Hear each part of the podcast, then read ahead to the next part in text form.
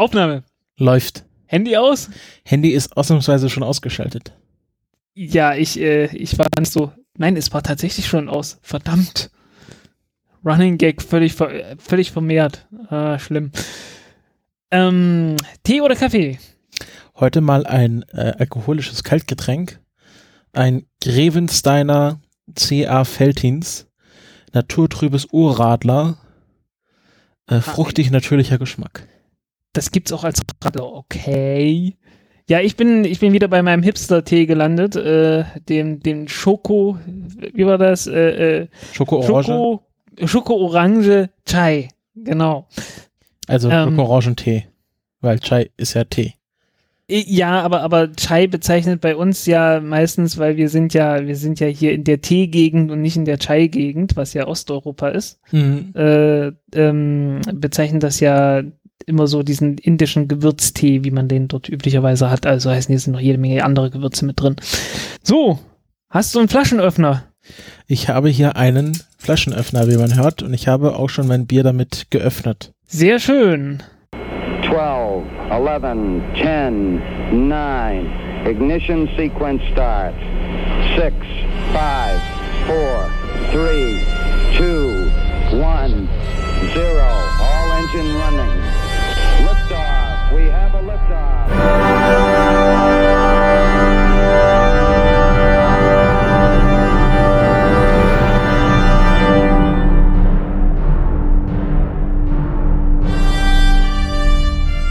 Countdown Podcast Folge 69. Ich begrüße wieder den Frank. Hallo Frank. Hallo Christopher. Ja, ich finde immer, ich muss es jetzt einmal mal sagen, ich finde es einfach schön, wie unser Intro einfach jedes Mal richtig fetzt. Und ich finde ja, das Intro kann wirklich nur genossen werden bei voller Lautstärke.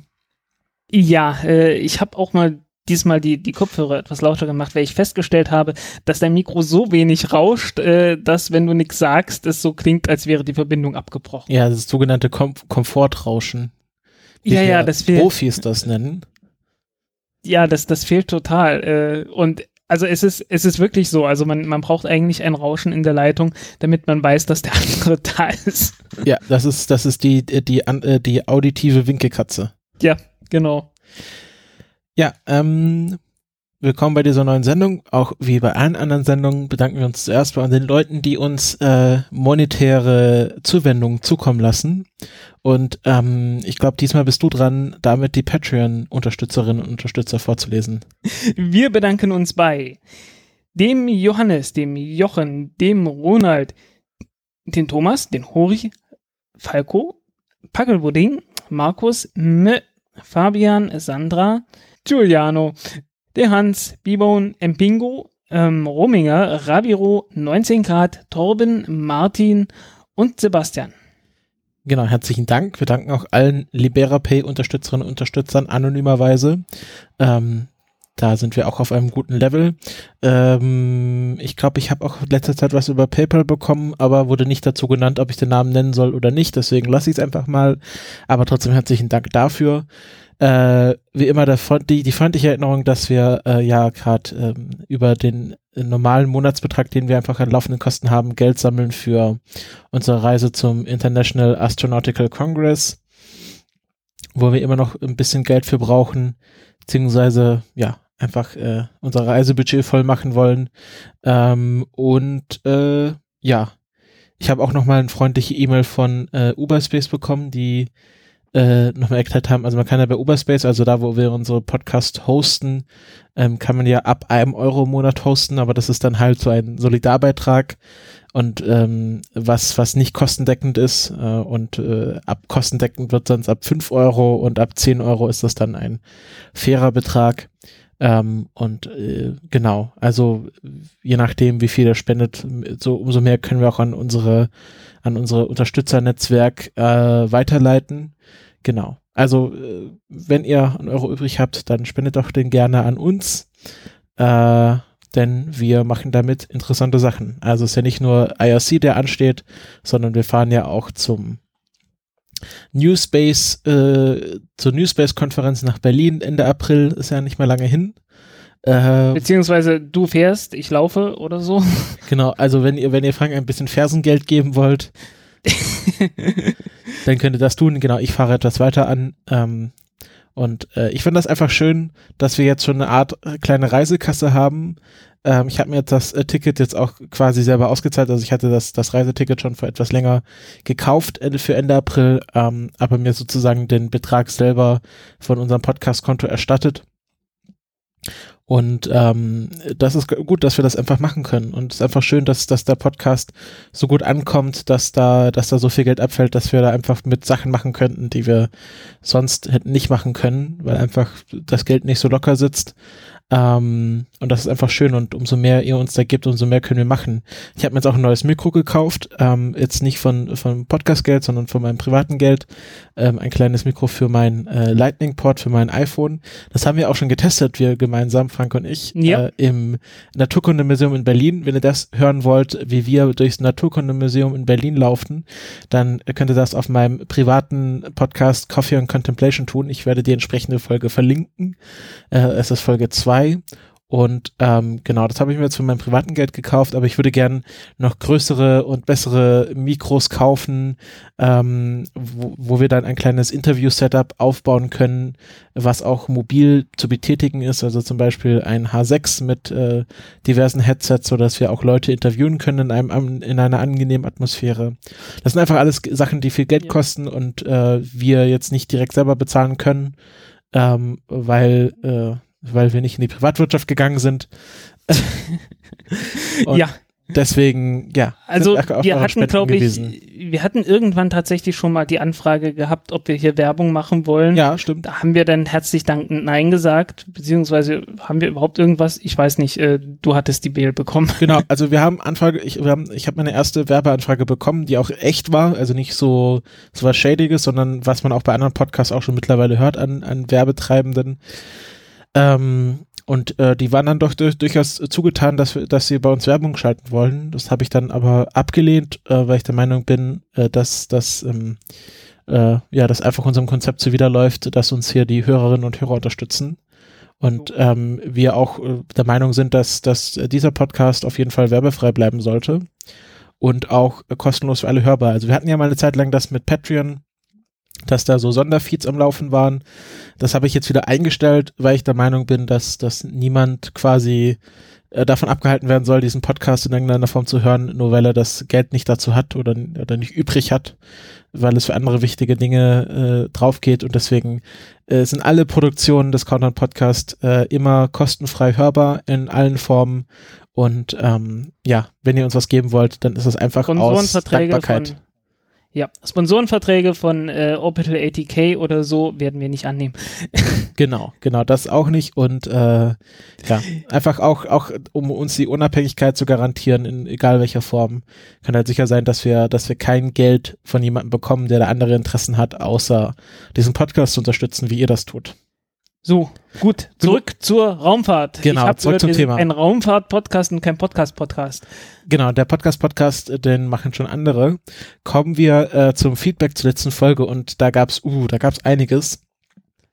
Zum einen ähm, ist mir persönlich ein kleiner Fehler unterlaufen. Ich hatte ja letzte Folge über das Paper von Elon Musk geredet und hatte gedacht, das wäre irgendwas Neues, aber das war tatsächlich nur die Zusammenfassung seines IRC-Vortrags von 2017, den Ja, damals Äh, besprochen deswegen hatten. kam mir das auch irgendwie so bekannt vor. Genau. Und ich hatte das irgendwie nicht geschnallt und da hat uns der ähm, Äh? Sensei ähm, freundlicherweise darauf hingewiesen, dass das eigentlich nur das, dass es ein alter Käse ist, den wir da erzählen, ähm, hat aber noch einmal erwähnt, dass es natürlich Neuerungen gibt, über die wir noch nicht geredet haben, die ähm, Elon Musk auf der South by Southwest erzählt hat, nämlich dass die, dass ein BFR-Start nur zwischen fünf bis sechs Millionen Dollar kosten soll. Ähm, Kam mir so vor, als hätte der es schon früher gesagt. Irgendwie, der hatte doch schon bei dem, bei dem also er, anderen er, Vortrag besteht, er hat es gesagt, dort bestätigt nochmal. ja, hm, weil der hatte ja da schon gesagt, irgendwie kostet so viel wie ein Falcon 1 Start und äh, ja, die Preise waren ja bekannt. Genau. Es wird schon am ersten BFS, also Big Falcon Ship, gebaut. Ähm, äh, und äh, da, da reden wir heute nochmal drüber, über das Thema.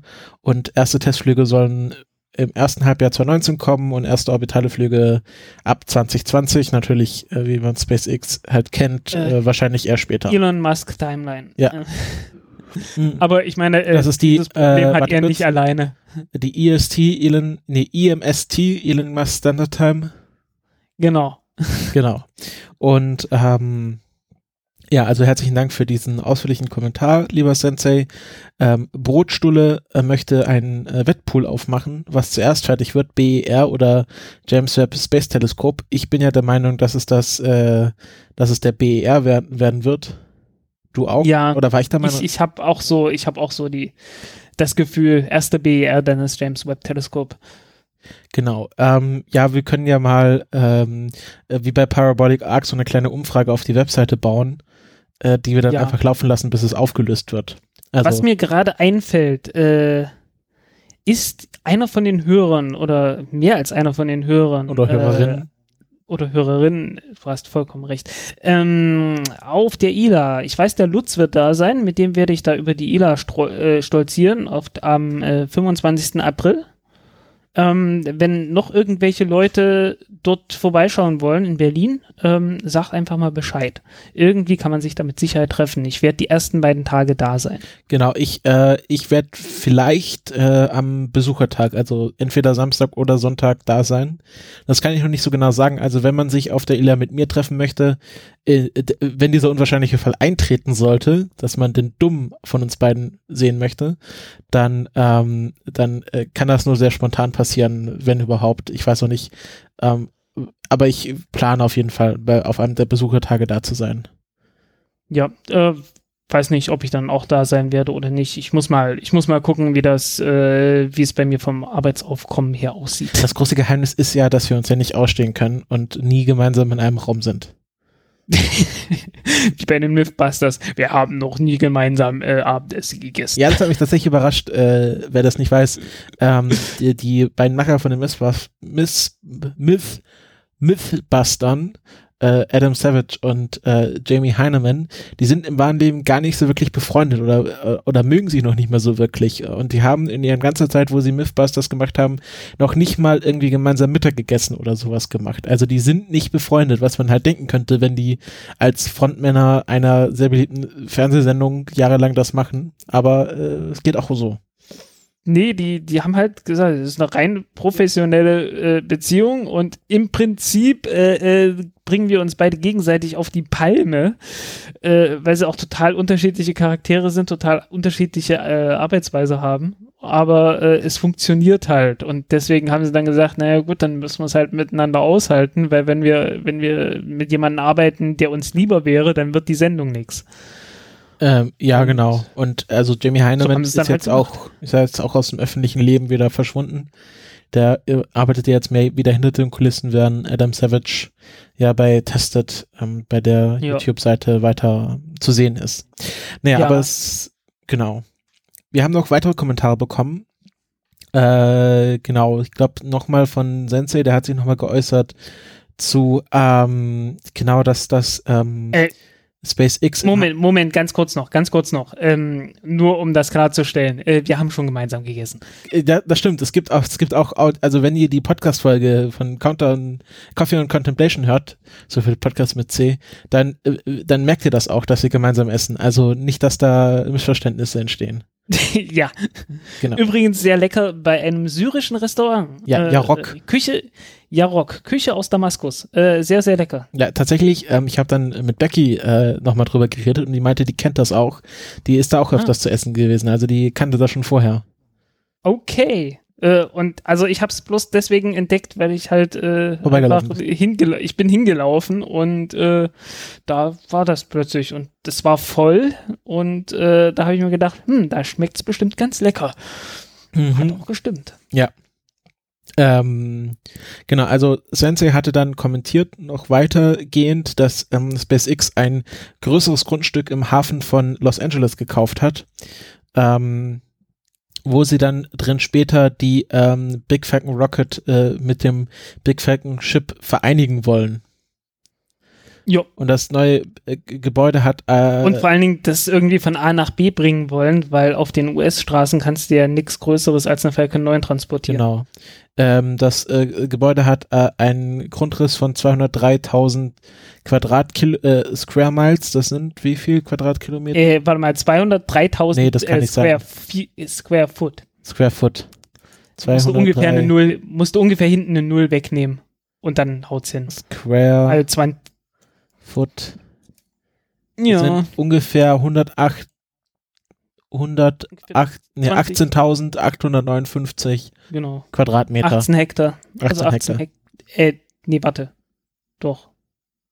Jetzt Ein Hektar sind, ein Hektar sind 10.000, also zwei Hektar. Knapp zwei Hektar. genau So, und äh, 105 Feet, also 32 Meter hoch.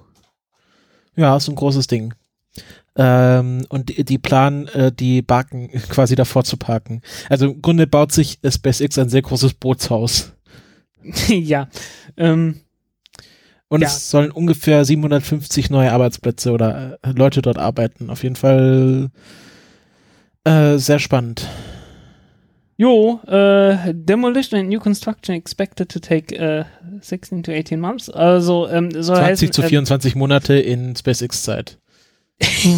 Erstens das. Äh, zweitens, äh, es gibt Bilder davon, äh, das ist ein ziemlich runtergerockter Ort, also äh, ziemlich runtergekommen. Ähm, ja, wie es halt so ist, äh, war lange nicht mehr in Benutzung und äh, kommt jetzt wieder. So, äh, ungefähr einen Monat, äh, ja, es, es gibt dann halt äh, irgendwie zutage gekommen ist das, weil die für alles, was sie machen, halt äh, erstmal bei der Umweltbehörde eine Genehmigung brauchen. Und da muss entsprechend irgendwie reingeschrieben werden, was die da tun und lassen wollen. Und äh, entsprechend äh, hört man dann davon. Genau.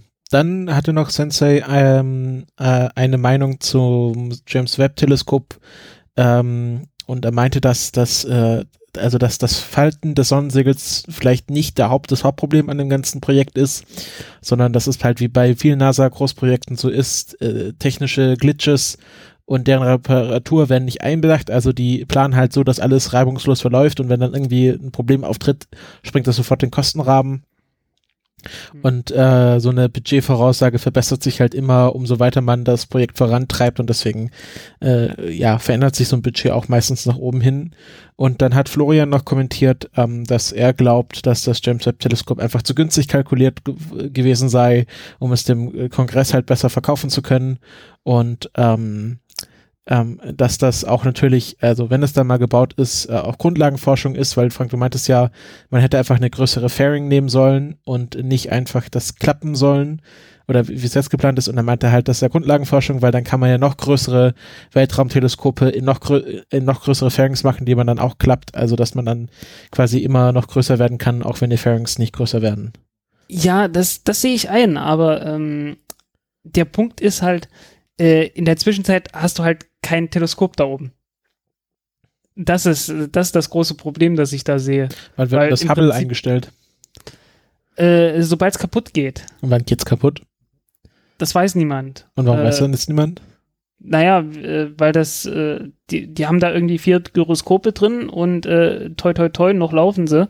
Sobald davon irgendwie mehr als zwei kaputt sind, dann war's das. Naja, dann können sie halt nur noch die Stellen beobachten, wo das Hubble gerade zufällig hinschaut. Nee, weil du brauchst die zur Stabilisierung. Irgendwann fängt das an, für sich von alleine zu bewegen und so. Hm. Also, ja, das, äh, irgendwie war's das dann halt einfach. Ja, also kannst du ja vielleicht reparieren nochmal. Ähm, womit? Mit Reparaturteilen. Ja, muss halt jemand hinfliegen, ne? Naja, wenn es jetzt nicht direkt morgen kaputt geht, vielleicht hat man bis dahin einen Dragonfrachter oder einen Vielleicht, C ja. CST 100 oder sowas. Ja, Vielleicht Ähm. können sie es auch günstig verkaufen. Und die reparieren es dann. Ja, ähm, irgendwie ein, einfach bloß ein neues Teleskop äh, zu konstruieren, äh, wäre halt besser gewesen. Das ja einfach bloß angemessen, der äh, einfach angemessener ist. Ja. Ich meine, gut, dieses Wave, äh, dieses äh, W First, äh, W first. W First äh, kommt ja irgendwann vielleicht nicht mehr. Ich glaube, das wurde jetzt gestrichen aus dem Budget oder so. Das ist irgendwie äh, tot. das ist irgendwie tot, ne? Ja. Äh, was halt irgendwie Also die Frage ist, Äh. wie tot es ist, aber es ist, äh, ja, es kam halt irgendwie zustande, weil, weil irgendwie äh, die Air Force oder so jemand meinte, ja, wir haben hier noch zwei Spiegel von Spionagesatelliten, mach doch was draus. Und dann äh, wurde halt, gab es diverse Vorschläge und die wurden halt auch immer größer und immer komplexer und irgendwann halt auch und dabei natürlich immer teurer und irgendwann hieß es dann halt, ja, hm, ist zu viel. das ist halt, äh, Leute, überlegt euch einfach mal, was er tut. Irgendwie, ja, ich meine, man kann doch nicht so ein Projekt dann, dann ewig immer noch komplexer machen äh, und am Ende fliegt's nicht. So ein bisschen, ein bisschen äh, Kosten Nutzen immer mal hinkriegen und, und überlegen, äh, ja, weil umso weniger komplex es ist, umso mehr kann, umso eher kann man dann auch einen Terminplan einhalten, einen Budgetrahmen einhalten und äh, dann kann man irgendwann halt auch sagen, ja Leute, hier seht ihr, wir planen was, wir sagen was und dann kommt das, wenn wir sagen und das kostet dann auch nur so viel, wie wir sagen. Und äh, dann haben auch die Leute sehr viel weniger Probleme damit zu sagen, oh, ihr wollt ein neues Projekt anfangen, macht doch mal. Ja. Würde ich mal äh, sehr stark annehmen. Ja, ja, würde ich auch so sehen. Aber gehen wir mal, gehen wir mal jetzt in die richtigen Themen rein. Wir, wir sabbeln ja schon wieder eine halbe Stunde, ohne dass wir ein Thema besprochen haben. Ähm, und äh, kommen wir dann zu einem Raumfahrtunternehmen, äh, über das wir schon länger nicht mehr gesprochen haben. Oder jedenfalls hab, ist mir das nicht bewusst gewesen. Ähm, aber Virgin Galactic testet wieder. Ja, also getestet haben sie ja schon länger, ähm, aber sie testen jetzt wieder mit Raketentriebwerk. Ähm, die bauen ja das äh, Spaceship 2 äh, seit äh, geraumer Zeit. Ich glaube, die Firma existiert seit 2004.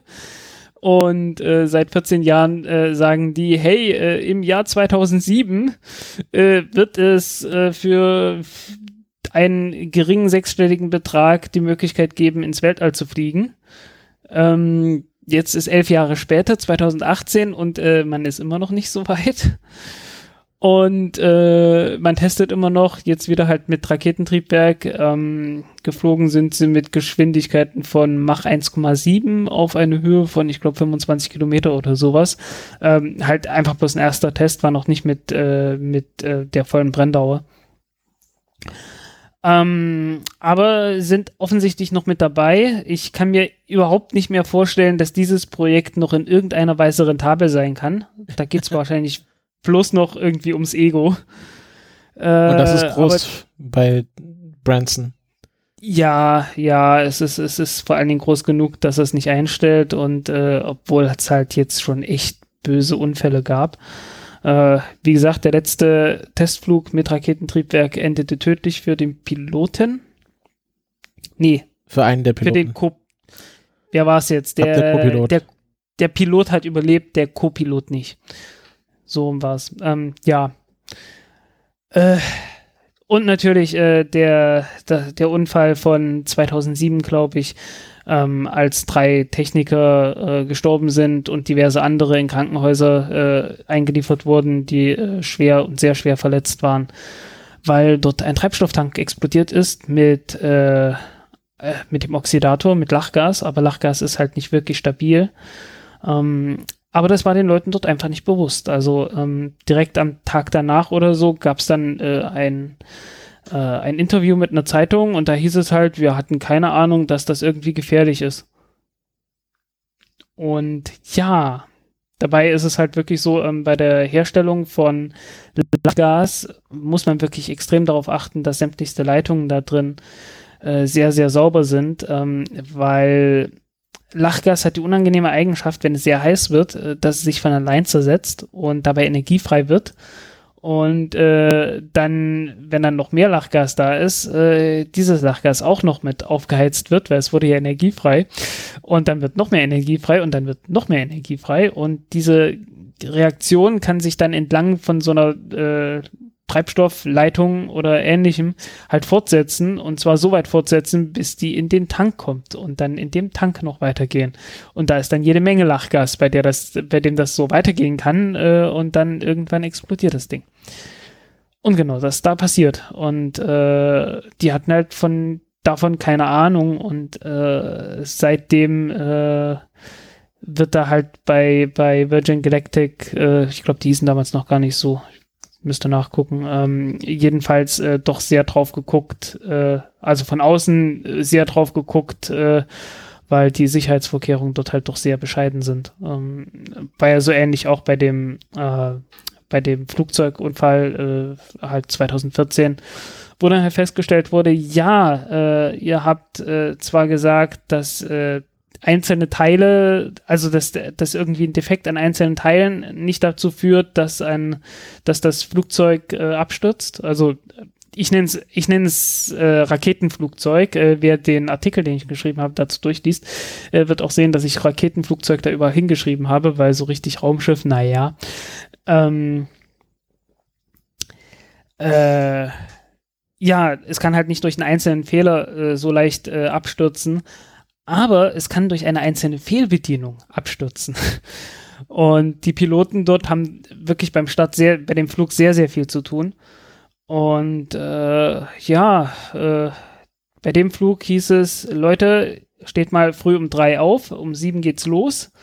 Dann gab's noch äh, Verzögerungen und äh, das Problem ist dann halt einfach, ja, die, die Leute sind früh um drei aufgestanden, die sind einfach müde. Dann verzögert sich das Ganze noch um ein paar Stunden, dann werden sie noch müder. Und irgendwann, äh, Profi oder nicht, irgendwann machst du halt Fehler. Und das ist dann halt passiert. Und wenn es dann keine Sicherungen gibt, äh, ja, ne? Was soll man sagen? Das ist dann halt nicht gut. Ja. Ähm, ich habe in dem, in dem Artikel einen Fehler gemacht. Ich muss den, glaube ich, noch korrigieren. Weil du gesagt hast, es Äh, gibt Düsen. Ja, ich habe ich hab gesagt, es gibt dort keine Düsen äh, am, am Spaceship 2. Äh, das stimmt nicht, da sind Düsen dran. Äh, es ist nur so, dass die, ähm, also die, das Spaceship 2 hat ja einen Flügel, der geklappt werden kann, so dass das aerodynamisch so ähnlich wirkt wie äh, ein Federball und sich einfach von alleine stabilisiert.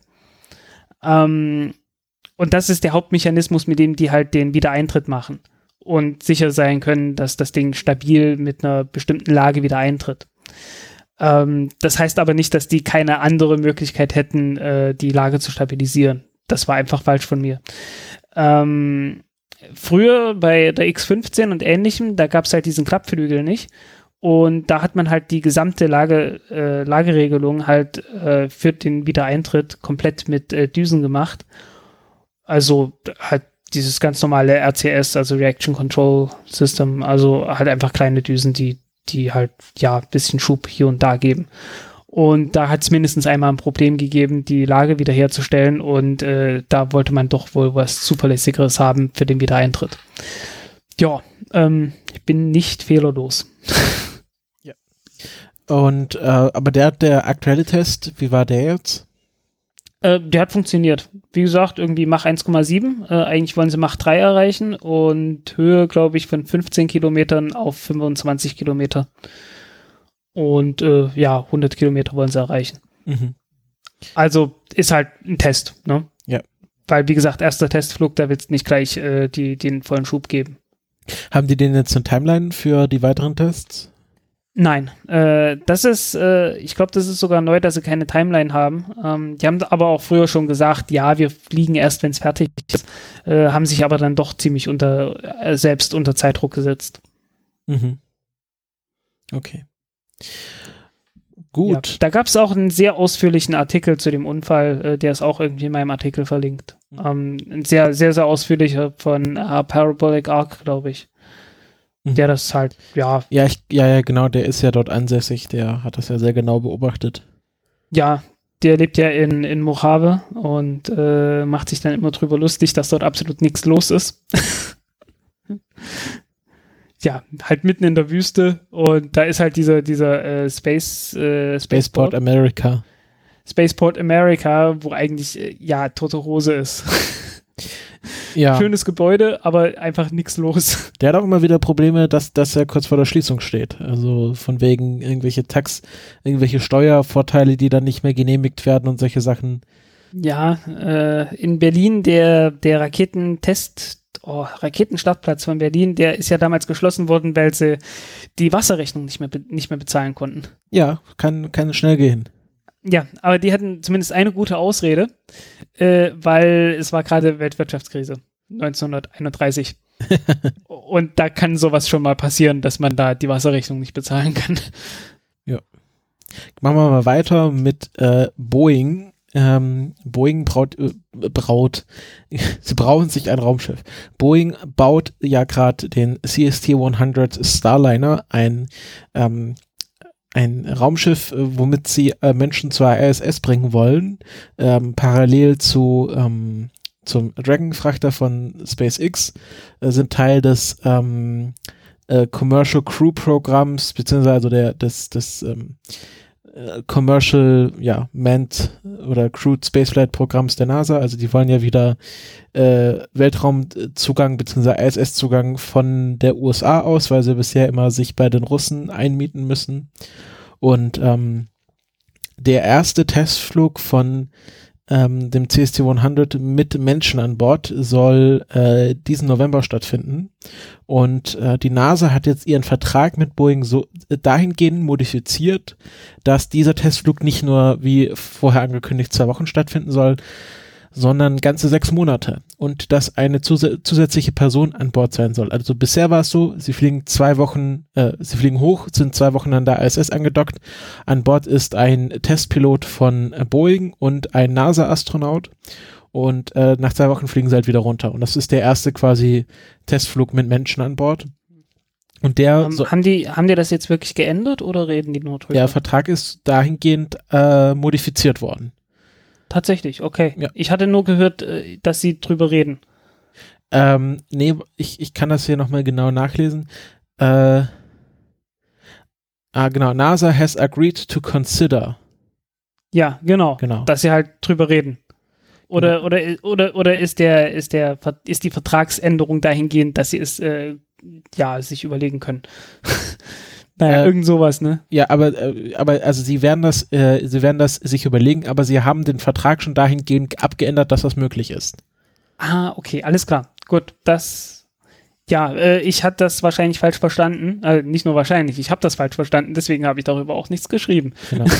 ähm, und also äh, das Zitat von ähm, der NASA, also äh, im offiziellen Statement heißt es, dass sie ähm, bei den Details sich noch nicht so ganz klar sind, wie sie davon am besten ähm, von, äh, ja, daraus Vorteil schlagen wollen. Aber ich denke mal, das ist schon eine ziemlich sichere Sache, dass das in irgendeiner Form passieren wird. Da steht auch was zu äh, up to six months. Also, also sie werden das wahrscheinlich einfach über diese zwei Wochen hinaus verlängern. Ob das jetzt volle sechs Monate werden, das weiß man nicht. Ähm, aber das, äh, sie würden ja diesen Vertrag nicht einfach so updaten, wenn sie das nicht wirklich überlegen, gerade überlegen. Haben die eigentlich einen unbemannten Testflug? Ja, äh, ähm. CST 100? Im August okay. sollen sowohl CST 100 als auch der äh, Dragon äh, Freighter äh, beide unbemannt fliegen zur ISS. Okay. Hm. Ja, äh, gut.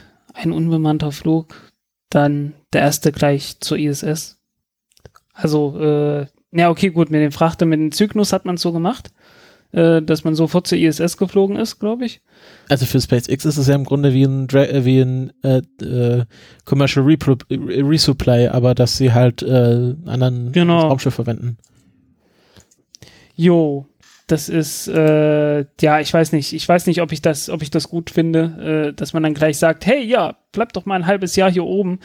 Ihr habt das Raumschiff noch nie irgendwie längere Zeit erprobt, aber äh, hey, Ja, das ist schon ein halbes Jahr. also vielleicht, vielleicht machen sie auch nicht wirklich ein halbes Jahr, aber Ja, ich, ich, ich fühle mich dabei gerade nicht so ganz wohl. also die Gründe, die dafür angegeben werden, warum sie das jetzt machen, ist nämlich, dass die NASA Angst hat, ähm, einfach den ISS-Zugang zu verlieren. Weil äh, die haben jetzt, ähm, äh, also sie müssen ja bisher immer Sitzplätze in der Soyuz kaufen und die sind richt, richtig teuer. Und ähm, das haben sie jetzt bis 2019, äh, also bis Ende 2019 gemacht, aber danach wollen die keine Sitze mehr in der so Soyuz kaufen.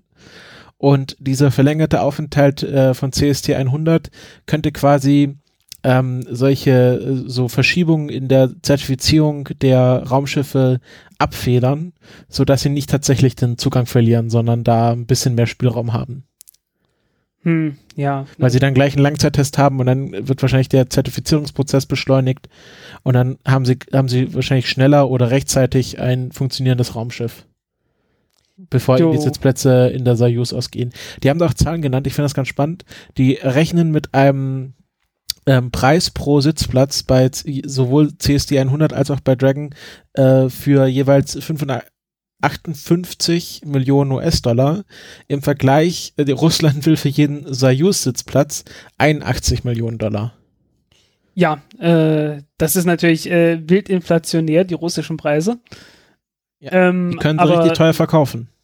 dadurch äh, können die Amerikaner das halt äh, entsprechend billiger machen. Genau. Deswegen, deswegen sind die auch so scharf darauf, dass sie keine Soyuz-Sitzplätze mehr kaufen wollen, weil dann würden sie halt knapp 23 Millionen US-Dollar jeweils sparen bei jedem Flug. Bei jedem Ja, Astronauten. das ist, das ist nicht furchtbar viel, aber ich glaube, da geht es hauptsächlich um Nationalstolz und bla. Das Übliche halt. Ja, aber ich, aber ich denke, die NASA kann gerade auch jeden Dollar gebrauchen.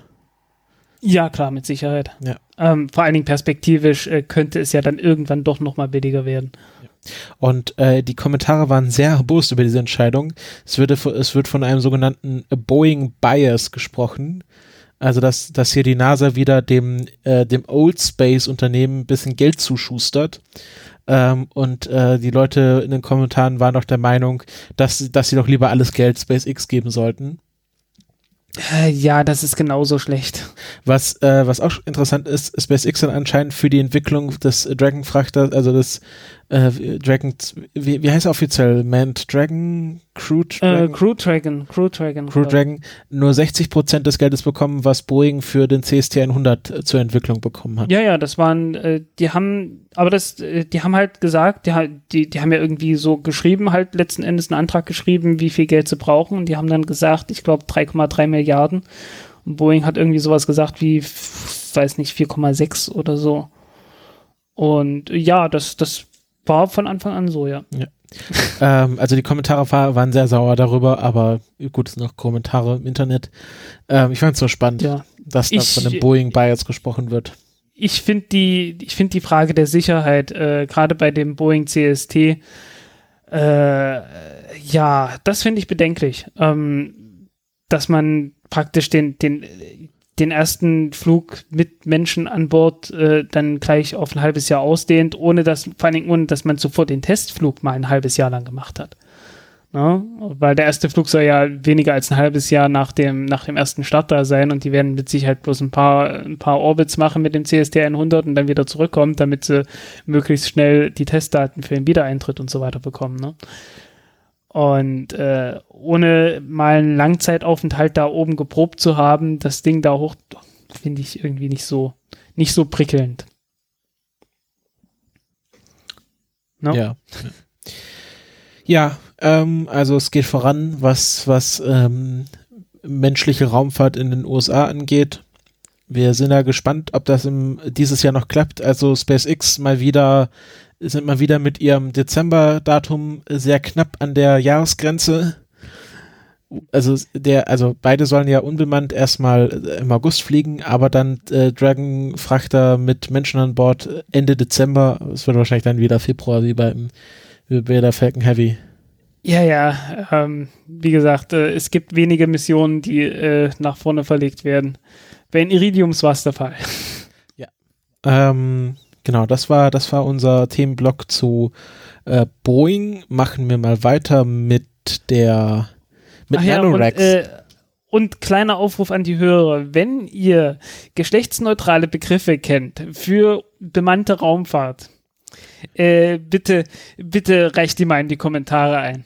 also wir haben menschliche End- Raumfahrt, aber das ist so ein bisschen Das ist alles so, das ist alles so komisch. Also ähm, wir, wir hätten gerne irgendetwas geschlechtsneutrales. auf Deutsch. das nicht, das nicht, das auf Deutsch ist und nicht sperrig ist. Also Raumfahrt mit Besatzung oder Raumfahrt mit Menschen ist halt alles sehr, sehr sperrig.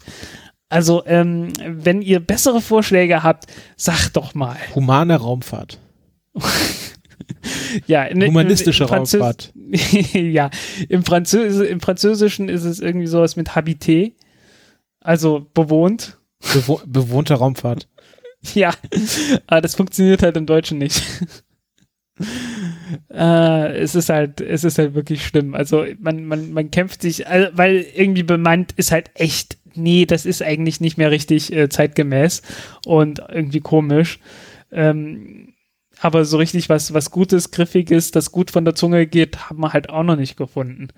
Also wenn ihr was habt, sagt mal Bescheid. Dann äh, So. kommen wir zu Nanorex. Die wollen Ja. Independence 1, ein gar nicht melodramatischer Name, wollen sie bauen. Independence hey, äh, ich habe den zweiten immer noch nicht gesehen. ich lohnt sich auch nicht, oder? Nee, zweiten Teil lohnt sich nicht von Independence Day. Ja, gut, der, der ist Klassiker, den, den kennt man einfach und äh, ja. gut, ähm, ja, worum geht's? Äh, die, die NASA hatte irgendeinen Wettbewerb, oh, wie heißt der jetzt schon wieder? Ähm, Next Step äh, ausgerufen, um äh, ja, Habitate im Weltall, äh, Prototypen für solche Habitate äh, äh, ja, äh, ähm, zu erstellen. Moment, hat das, da war Nanorex auch dabei, aber nein, sorry, ich bin falsch. Nein, das, das ist ein anderes Projekt. Next Step is a discontinued object-oriented multitasking operating system based on Unix. nee, ähm, nee, hier geht's um diese Deep Space Habitats. Und da hatte sich natürlich Nanorex auch, auch schon beworben äh, mit dem Ixion. Da hatten wir auch mal irgendwann drüber gesprochen. Ähm, aber da war ich jetzt falsch. Nein, die haben einen anderen Vorschlag. Ähm, die wollen äh, ein Raum, Raumstationsmodul, wenn nicht sogar eine ganze Raumstation bauen, ähm, mit einer ausgedienten Oberstufe von Raketen. Und äh, wer ein echter, nein, nein, stopp, so, nein, so elitär sind wir hier nicht. Aber ähm, es wird mit Sicherheit unter euch äh, jetzt einige Raumfahrt-Nerds geben, die sofort sagen, hey, davon habe ich schon mal gehört. Das wollten die Amis doch schon mal machen. Das haben die doch schon ja, mal gemacht. die. Nee, nicht wirklich. Äh, War denn, weil, weil Space Lab war doch nur ein- eine Saturn 5 Oberstufe. äh, ja, aber die wurde am Boden umgebaut. Aha. Ja, was die machen wollen, ist der ursprüngliche Plan. Weil der ursprüngliche Plan war, naja, Saturn 5 Raketen, die jagen wir eh da hoch. Äh, die, die Raketenstufe, die bleibt eh da oben. Die ist dann leer. Die können wir dann einfach mit einem Ventil aufmachen und dann ist die richtig leer, richtig, richtig leer. Äh, Leer im Und- Sinne von Vakuum. Genau. Und dann können wir die doch wieder füllen. Und zwar mit Innenleben für äh, Raumstationsmodule. Das war der ursprüngliche Plan, dass man die, äh, äh, praktisch den, den Innenausbau äh, dann halt im Weltall macht. So, so. Ja, das war der ursprüngliche Plan und äh, das haben die jetzt vor. Äh, allerdings nicht mit Astronauten, die den Innenausbau machen, sondern äh, mit einem Roboter, der das macht. Da ist dann auch so ein nettes symbolisches Video dabei. Ähm, symbolisch deshalb, weil die sagen, ja, wir wollen eine, eine ausgediente Centaur-Oberstufe dafür benutzen. Ähm, und das Video zeigt alles bloß keine Centaur-Oberstufe. Äh, ich schätze, das ist irgendwie so die äh, irgendein Konzept von der von der Exploration Upper Stage äh, von SLS äh, 1 Block 1b oder so. Also die die neue dann, also die die noch nicht existiert. Weil da sind irgendwie vier Triebwerke dran und es gibt keine Centaur-Oberstufe mit vier Triebwerken. Ist auch von der Geometrie her irgendwie merkwürdig. Ähm, ja, jedenfalls, das wollen die machen und äh, ich glaube bis 2021 oder so ist zumindest äh, der Vorschlag. Und ähm, ja, also interessant, dass, dass so alte Konzepte dann irgendwie doch nochmal wiederbelebt werden.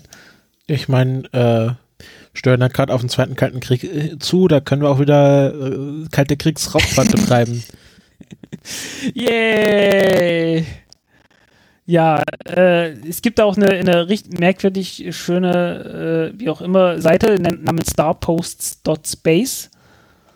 Und äh, da könnt ihr euch das Konzept dann mal angucken. Ich finde die Roboter lustig. Die sind so, so zwei segmentige Greifarme, die sich so überall dran docken können. Und die bauen da gerade irgendwie Palen, Pal, Pal, Paneele ein. Also das Video ist sehr Ja. spannend. Ich sehe das gerade auch zum ersten Mal.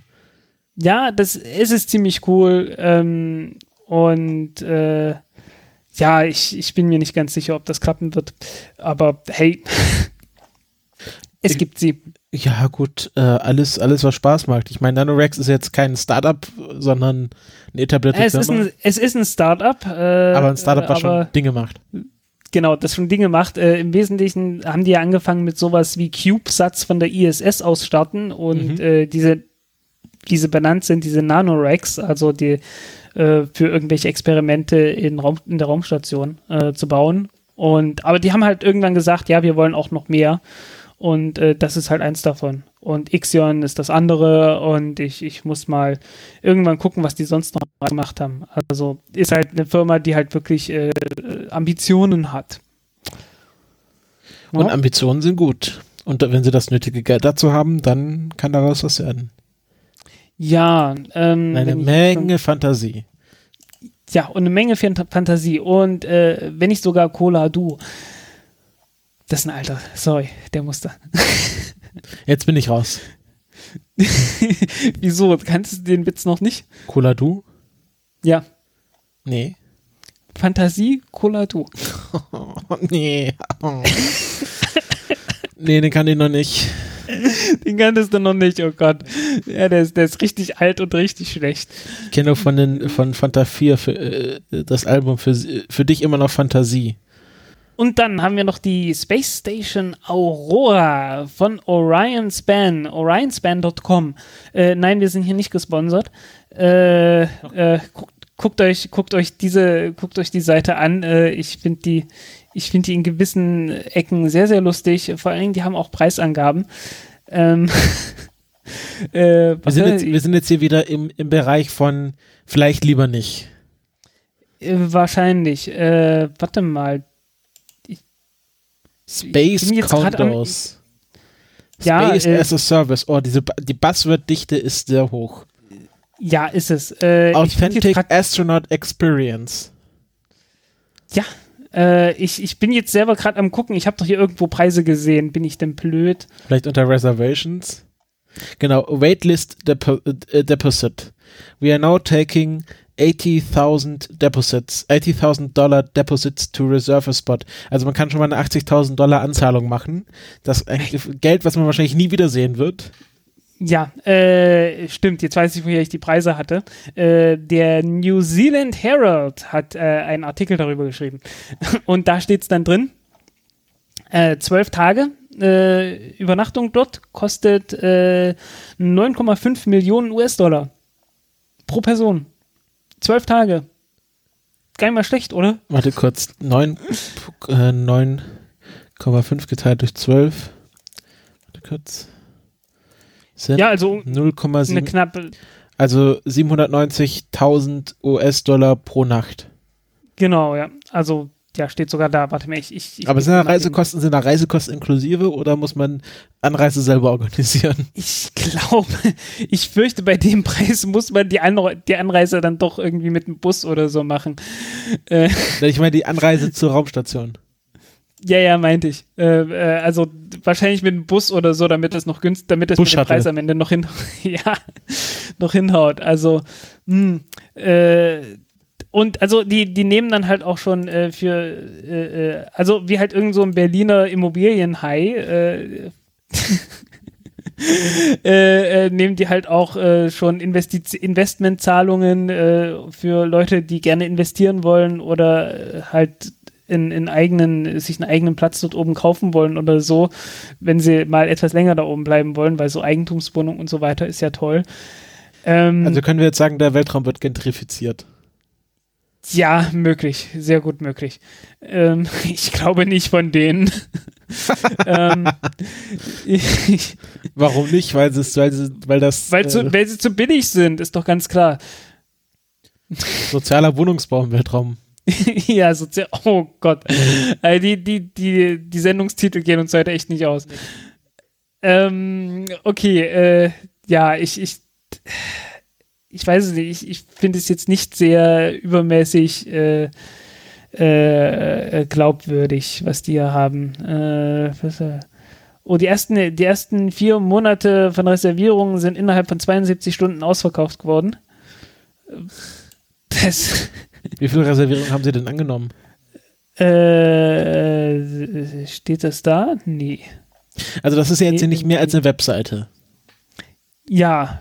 Und die haben jetzt Prinzip. ein paar, also mindestens ein paar Millionen Dollar gemacht, einfach dadurch, dass sie eine Webseite aufgesetzt haben und Anzahlungen entgegengenommen haben. Da, da können sie ja ruhig zehn Jahre Zinsen drauf kassieren und dann das Geld zurückzahlen und sagen, ha, hat leider nicht funktioniert. Ja, äh, ich sag ja, wir sind einfach zu nett. Also das wäre so mein Plan. Ich baue so eine Webseite, nehme Anzahlungen gegen, pack, äh, leg das irgendwie gut verzinst auf 10 Jahre oder 20 Jahre an. Also so kann man, also so Raumstation bauen, das kann schon mal 20 Jahre dauern. Und dann nach Ja. 20 Jahren zahlt man das Leuten alle ordnungsgemäß zurück und sagt, ah, leider nicht funktioniert, hier ist eure Anzahlung zurück. Und dann hat man auf 20 Jahre Zinsen auf mehrere Millionen US-Dollar bekommen und äh, ist damit ja, Ja. wahrscheinlich ganz gut gefahren.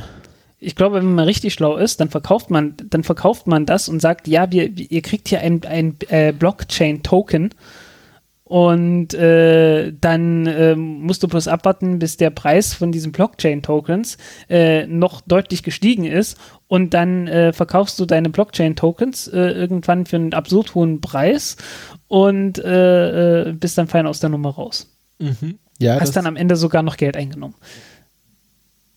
ich sehe da, ich sehe da sehr viel, ähm, das wirkt so ein bisschen nach Dotcom-Blase. Ja, ja, ja, ja. oh Gott. Äh, die haben ja eine Seite, warte mal, das ist Research. Wo steht, Äh, nee, nee, Space as a Service. Also orionspan.com slash Space as a Service mit äh, äh, Bindestrichen anstatt äh, von Leerzeichen. Und da ist dreimal die E-Mail-Adresse sales at orionspan.com genannt. Und unten ist dann auch noch Contact Us. Also, Microgravity Research done affordably. Sales, äh, also es ist, also ich würde mal sagen, das ist eine sehr schlaue, äh, äh, sehr schlaue Webseite, um sehr viel, sehr schnell sehr viel Kapital zu bekommen. Ja, also äh, es ist echt schlimm. Nee, also also äh, Was gewisse heißt schlimm? Das Blasenbildung ist kann- genial. Ja, okay, je nachdem, je nachdem, wie man sieht. ähm, vor allen Dingen, es gibt wahrscheinlich da draußen wirklich Leute, die äh, irgendwie gelangweilt sind und zu viel Geld haben und dann äh, wirklich da Geld reinbuttern. Ja, also man tut auch niemandem wirklich weh. Ja, das Geld muss ja irgendwie verteilt werden. Ne? Ja, also Ähm, ich denke, das, das könnten wir uns auch mal anschauen. Frank, was meinst du? ja, Also wir, wir nehmen jetzt Anzahlung für äh, eine Gold, genau, wir, wir, wir bauen, wir bauen Witz ist, eine Raumstation und nehmen jetzt Anzahlung entgegen. Ja, Kontoadresse ist, steht auf der Webseite. Ja, das könnte man tatsächlich mal probieren, einfach mal so eine Spoof-Webseite zu machen äh, und äh, einfach mal zu gucken, was sich so meldet. Weil erinnert mich gerade an Tom Scott, weil Tom Scott hat ja irgendwann mal die Idee gehabt, hey, wir können doch mal eine Social Media Seite aufmachen, äh, bei der man aber nur Emoji benutzen kann. Also sowas wie Twitter plus halt nur mit Ja, Emojis ich, ich, ohne Ich habe Text. das auch benutzt. Emoji. Ja, ja Emoji. ich kenne das. Ich, hab, ich hatte da auch einen Account. Ja, und äh, die haben da tatsächlich äh, auch jede Menge, irgendwie mehrere Anfragen bekommen von irgendwelchen äh, Venture Capital Firmen, die dann dringend investieren wollten da drin. Weil Ja. es ist ja ganz offensichtlich, war ja ganz offensichtlich das nächste große Ding. Also die Frage ist, wie legal das ist, aber wenn wir jetzt einfach so eine Webseite aufbauen, wir nennen sie ähm, Countdown to Liftoff. Ja, irgend sowas, ne? Wir bauen eine Raumstation und nehmen Anzahlungen im Wert von, sagen wir mal, 1 Euro entgegen. Einfach so, Nee, nee, nee, nee, also wenn, dann musst du das seriös Okay, machen. gut, Und seriös heißt, du musst richtig viel Geld, äh, du, du musst dann halt wirklich so tun, wie, das ist jetzt ein großes Ding und wir, wir brauchen hier viel Geld. Und dann kannst du nicht sagen mit einem Euro, da musst du schon 100.000 Minimum anfangen. okay, äh, okay, sagen wir 100.000 Anzahlungen, geben da einfach eine, eine PayPal-Adresse an. Vielleicht, vielleicht noch, vielleicht noch irgendwie dein Spendenkonto oder sowas oder, oder machen irgendwie ein eigenes Konto dafür auf und schauen Du, das, einfach, da, da braucht man, da muss man auch zuvor mit sich mit einem Steuerberater zusammensetzen, nicht, dass man dann auf die, auf die, auf das gespendete Geld noch Steuern bezahlen muss. nee, das ist eine Spendung, ist ja eine Anzahlung, also du hast ja, keine Kosten, also alles Geld, was davon weggeht, das tut dir ja nicht weh. Du hast ja da, Ich würde da trotzdem sicherheitshalber mich mit jemandem zuvor zusammensetzen, der sich damit auskennt. Nicht, dass man dann doch noch irgendwem was schuldig ist. ja nee, also klar, aber äh, ich, ich frage mich, also ist das, ist das legal? Muss man irgendwas vorweisen für so eine Webseite? Also wenn ich jetzt hier sage so- Reservation, Einfach bloß so als, also ist halt Reserve now, so was als, passiert dann? I've read Ja, ich- äh, Terms and Conditions und Policy. Jetzt komme ich zur Secure API escrow.com. Ah, genau, jetzt kann ich ähm, Starting a new escrow transition. 80.000 US-Dollar. Das muss ich mich hier registrieren. Nee, das ist ja doof. Was ist ein escrow.com? Never buy or sell online without using escrow.com. Also es wirkt auch sehr shady, diese Bezahlwebseite. Used to buy and sell. Ja, gut, also es ist. Also diese Website ist sehr, sehr spannend. Mission. Was, was, was ist denn Ihr Mission Statement? Cut the cost of living in space by an order of, of mag- magnitude over, over others. We will not rest until our shared destiny in the stars has been realized. Und jetzt muss dir vorstellen, die amerikanische Flagge weht hinter mir. Die Hymne fängt an. Ja, genau. Die Hymne fängt an, die, die Düsenjets kommen Ja. und leicht bekleidete Damen tanzen. Ja. Genau, in Stars and Traps Bikini. Ah, das ist doch von irgendeinem Bot gemacht worden. Das ist, kann doch kein Mensch geschrieben haben. Sie haben auch einen Blog. Es gibt einen Post von 5. April von Frank Banger. Okay, Ja. was hat er denn hier für Buzzwords in seinem ersten Blogartikel? 1970er Jahre Gemini, Apollo, Crossroads in History. Ach, das ist ja fast fantastisch dämlich. Ja, ja, äh, also. Nee, also man, man, also äh, das Ganze hat jetzt so viel Blasenbildung. Äh, eigentlich will man wirklich versuchen, da eine Fake-Firma aufzubauen und sich vorher äh, mit einem guten Anwalt außen zusammensetzen, äh, um zu fragen, wie weit, kann, wie weit darf man da eigentlich gehen, ohne dass es, äh, ohne dass man da belangt werden kann. Weil es ist halt, es ist halt jetzt wirklich, äh, wir sind jetzt wirklich an dem Punkt angekommen, wo es echt dämlich wird. Ah, hier ist, hier hat einer tatsächlich hier auf dem Twitter-Account gibt's einen, der hat tatsächlich die 80.000 Arturas Kirillis. Hm. Der ist äh, Television and Film Production, NBC Universal, Tech and Business. Okay, und der hat tatsächlich äh, die 80.000 Dollar gezahlt. Hat zu viel Geld, ne? Das ist ja, das ist ja Wahnsinn. Ja. Muss man natürlich gucken, was man alles in die AGBs reinschreiben kann. Genau, Frank Ähm. Banger. Der gibt's auch auf Twitter, beigetreten im Januar 2009. Vor allen Dingen, könnt, man könnte ja auch in die AGBs einfach reinschreiben, äh, irgendwie sowas, ja, ihr Geld äh, dient dazu, äh, dieser Firma äh, den Shampoos zu bezahlen. weißt du, dass du einfach bloß so sagst, ja, wir, wir sind hier total offen, also äh, ihr habt im Prinzip keine Chance, dass hier irgendwie was passiert, äh, aber ihr, ihr macht das hier, um, um die Vision zu unterstützen oder so, ne? Äh, Bau von hier- Hardware ist nicht garantiert. Hast du, hast, du mal in die, versuchen's hast du mal in die Terms of Use reingelesen? Ava avail availability Errors and Inaccuracies. Accuracies. Entschuldigung, mein Englisch ist gerade, ich habe Bier getrunken. We are constantly updating product and service offering on the Wo service. steht denn, wo steht denn das? Wo steht denn das? Ganz unten Terms of Service. Und dann gibt's Äh, äh, Reservation, ich, ich bin, ganz unten, ganz unten. äh, warte, ich, ich, ich war doof, sorry. Ähm, ich hätte mal den Browser auf Vollbild machen sollen. The information found on the service may contain errors or inaccuracies and may not be completed or current. Ja, das kann ich, das kann ich auch ohne Terms of Service sagen. warte mal, Terms, ah, Terms and Conditions, da steht's. Terms of Use. Ich habe hier Terms and Conditions. Geh mal ganz unten auf die Webseite. Äh, ne? Terms of Use, da, ach, da steht's, okay. Alles Ich melde mich jetzt mal für diesen Newsletter an, das ist ja fantastisch. Ich will, ich will auch ein Space-Konto. Says purchase. If you wish to purchase any product, you may be asked to supply certain information relevant to a purchase, including, without limitation, uh, your credit card number. oh, oh. Katsching! your credit card number, the expiration date of your credit card, your billing address, and your shipping information. Vielleicht, vielleicht, vielleicht sollten wir einfach ab sofort nur noch solche Webseiten besprechen im Countdown-Podcast. es ist jedenfalls verdammt lustig. Ähm, Fun, fun, fun. ja, äh. Aber ähm, wollen wir vielleicht, wir haben uns schon länger bei dieser Webseite aufgehalten, als wir eigentlich wollten. Ja, definitiv. Ähm, wir, wir sollten, glaube ich, weitergehen. Ähm, wenn wir, wenn wir in der Hörerschaft äh, gute Leute, sehr reiche Leute haben, würde ich vorschlagen, ihr zahlt uns die 80.000 Dollar und wir machen damit was wirklich Sinnvolles. ja, das wäre auch eine Möglichkeit. ja. Ja, nee, hat doch was.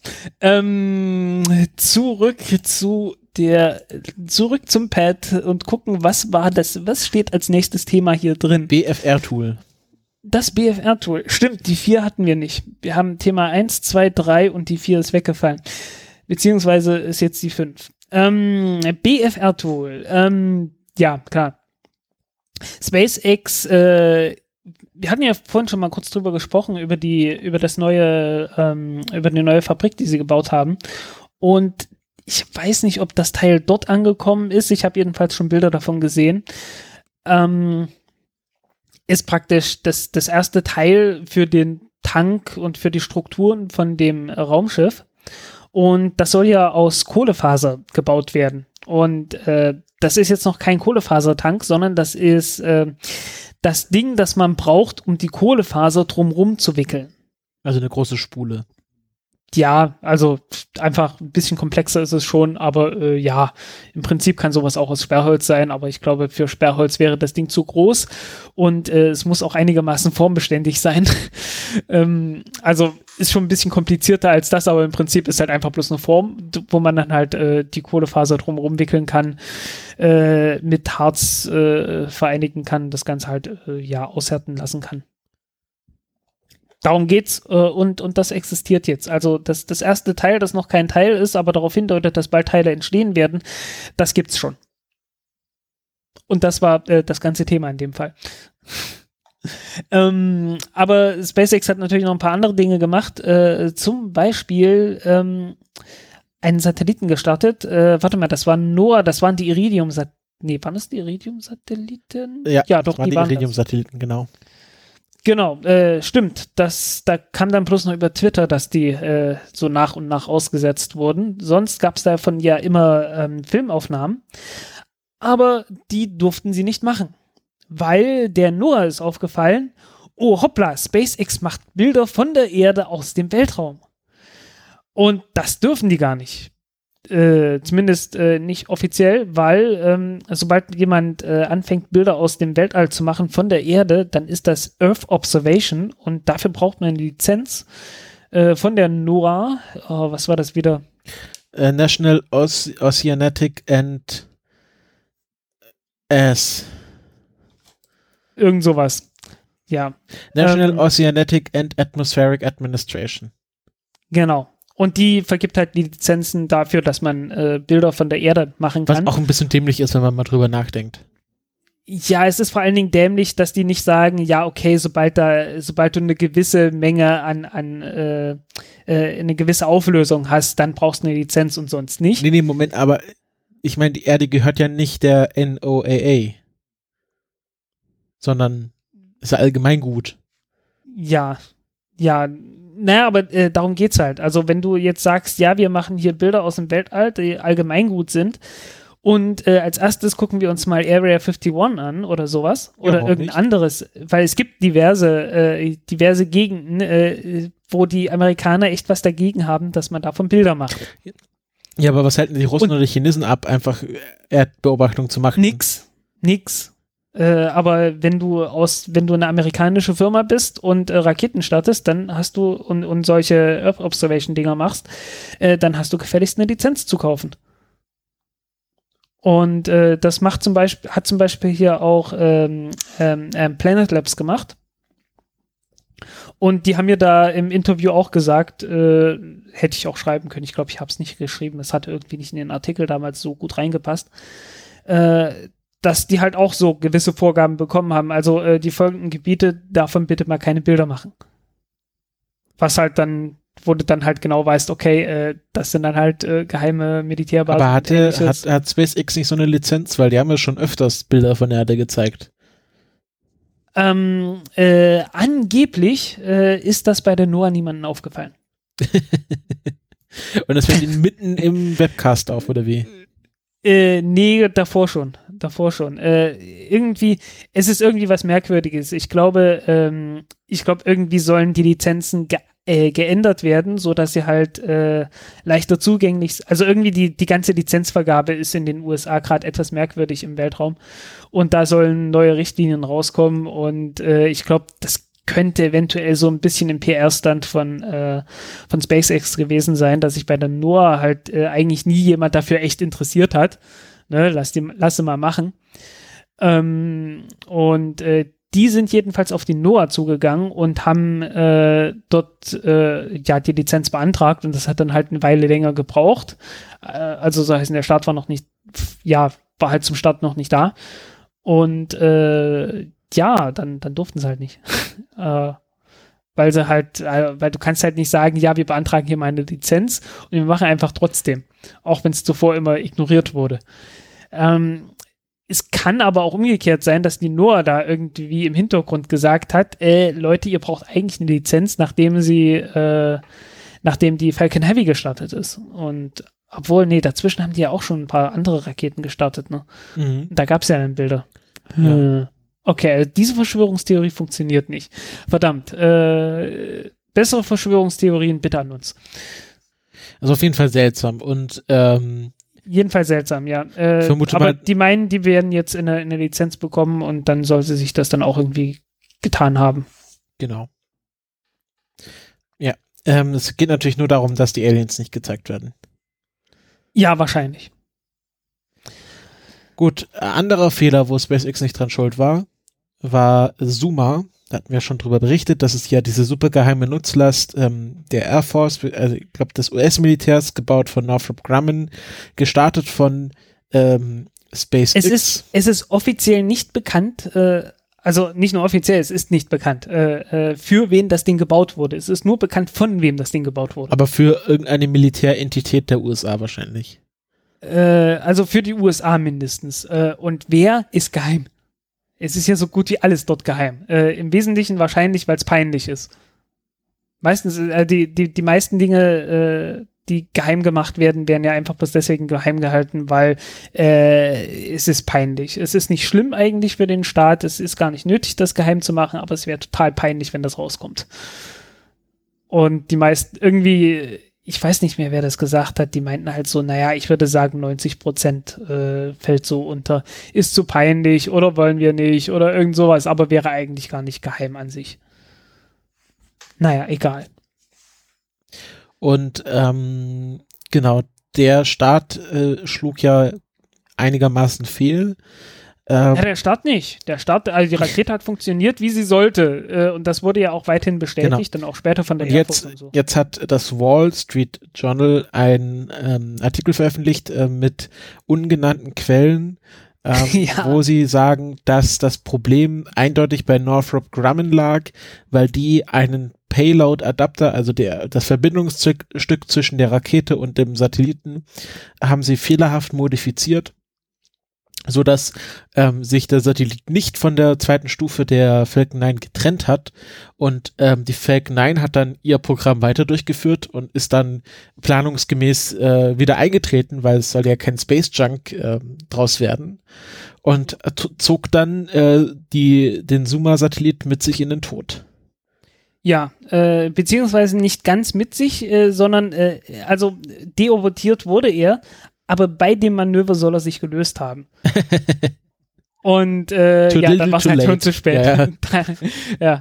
ja. Und naja, es kommt dann halt davon, wenn, wenn niemand eine Kamera da oben installieren darf und äh, äh, ja, halt äh, die, die Kommunikation. Das ist halt das Problem bei Geheimhaltung, ne? Wenn du die Geheimhaltung so streng machst, dass der letzten Endes überhaupt keine Daten, dass, dass die Leute überhaupt nicht mehr wissen, was sie tun, ja, dann schmiert dir halt so ein Ding einfach ab, ohne dass irgendwer irgendwas machen kann, auch wenn du im Prinzip mit Knopfdruck das hättest verhindern können. Es ist halt immer derselbe Scheiß mit der Geheimhaltung. Ja. Und ähm, genau, ich musste so ein ja, bisschen an Mars 96 denken. Äh, ich habe keine Ahnung, was, also was da, ob da hätte, was hätte verhindert werden können. Ich glaube, da hat einfach bloß die, die Stufe nicht gezündet. Ja, nicht, sie hat sich nicht abgetrennt und dann hat die andere Stufe gezündet und dann hat sie quasi, ähm, also irgendeine Stufe hat sich nicht abgetrennt und die anderen Stufen haben dann munter weitergezündet und das führte dann zu einem Totalversagen von allem. Ah, okay. Hm. Ach so, nee, Phobos Grunt war noch mal was anderes. Äh, funktioniert aber auch nicht besser am Ende. ja. Also, Zuma auch nicht SpaceX schuld, aber es hat ja, hat ja, Ja. Gw- Gwynn Shotwell schon, Äh, schon übrigens- gleich danach gesagt. Also, Ja, ja. wir wussten das schon- schon alle, die wir SpaceX lieben und schätzen. Ja, ähm, äh, übrigens gerüchteweise soll das Ding äh, 3,5 Milliarden Dollar gekostet haben. Stange Geld. St- Viel Geld, um nicht zu funktionieren. Ja, ja, sehr viel Geld. Ähm, es soll irgendwie vibrationsempfindlich gewesen sein, deswegen haben die halt drauf bestanden, einen eigenen Payload-Adapter zu bauen, mit halt entsprechenden äh, äh, Stoßdämpfern dazwischen. Ähm, keine Ahnung, was das gewesen sein kann. Äh, möglicherweise, ich weiß es nicht. Also ich, ich schätze irgend so irgendwas mit Optik wahrscheinlich, äh, weil das muss halt sehr oft sehr präzise sein. Ähm, kann aber auch was ganz anderes gewesen sein. Ähm, ja, selber schuld, ne? Dann hätte man irgendwie den, den Stoßdämpfer in die Nutzlast integrieren können und äh, äh, einfach, ja, den Rest dann halt, ne? Dann einfach ein Standard-Payload-Adapter dahinter dran und fertig ist. Ja, aber man weiß jetzt auch nicht ganz genau, was da schiefgelaufen ist. Weil, also, so von der Masse her kann es ja nicht, es, es kann nicht an der Masse gelegen haben, weil äh, die Rakete ist ja zurückgekehrt Mhm. und äh, hätte mit Sicherheit jede Menge Reserve noch gehabt. Also, Da hat bestimmt irgendwie so ein. Sprengbolzen nicht, nicht gezündet oder so. na, Sprengbolzen nicht, wenn es äh, äh, ist ja ist ja vibrationsempfindlich. Okay, da wirst du keinen Sprengbolzen benutzen. Ein, äh, ein nicht vibrierender Spreng, Sprengbolzen, ein Sprengbölzchen. Ein, ja, wahrscheinlich irgendein Aktuator oder so. Hat- Ja, also, ähm, pff, tja, die meinen, am Boden hat's funktioniert. Sie haben es dreimal getestet. Ja, ja, es ist, äh, als ich es getestet habe, war noch alles in Ordnung. Genau. So, ähm, weitere Probleme, äh, weitere Probleme. Probleme gab es dann noch bei, bei den Indern. Äh, wir hatten ja beim letzten Mal, glaube ich, angekündigt gehabt, den Start von GSAT 6a mit äh, einer GSLV. Den hatten wir sogar mehrfach angekündigt, falls du dich erinnerst. Genau, ja. Äh, hat geklappt, der Start. Ähm, die Rakete hat funktioniert. Äh, ist immer wichtig, weil. Start ähm, erfolgreich, Satellit tot. Genau, äh, das war ja der, das war die Überschrift von meinem, von meinem Zoomer-Artikel damals. Operation erfolgreich, Patient tot oder was?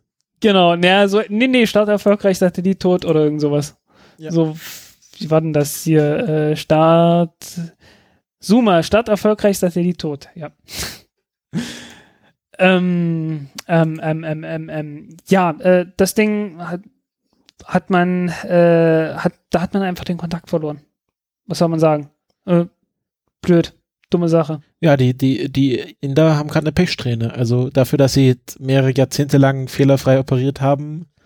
Naja, nee, äh, also die, gerade die GSLV äh, hatte ja doch ihre Probleme gehabt beim Start. Ähm, deswegen war das, also deswegen hatte ich mir sehr viel mehr Sorgen um die Rakete als um den Satelliten gemacht.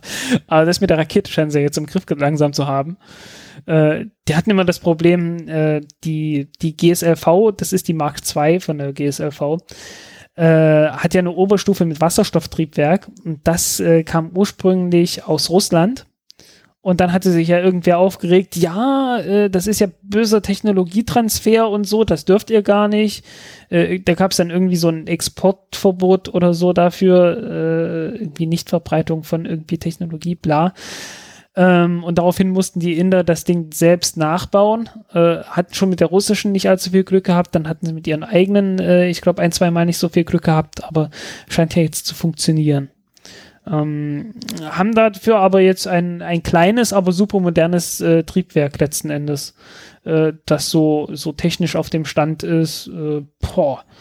Äh, ja, also von der, vom Prinzip her ist es halt so ein ähm, ja, Staged Combustion, äh, also Hauptstromtriebwerk. Äh, so ähnlich wie halt auch das Space Shuttle Triebwerk funktioniert hat. Also da sind die technisch halt echt weit vorne im Prinzip.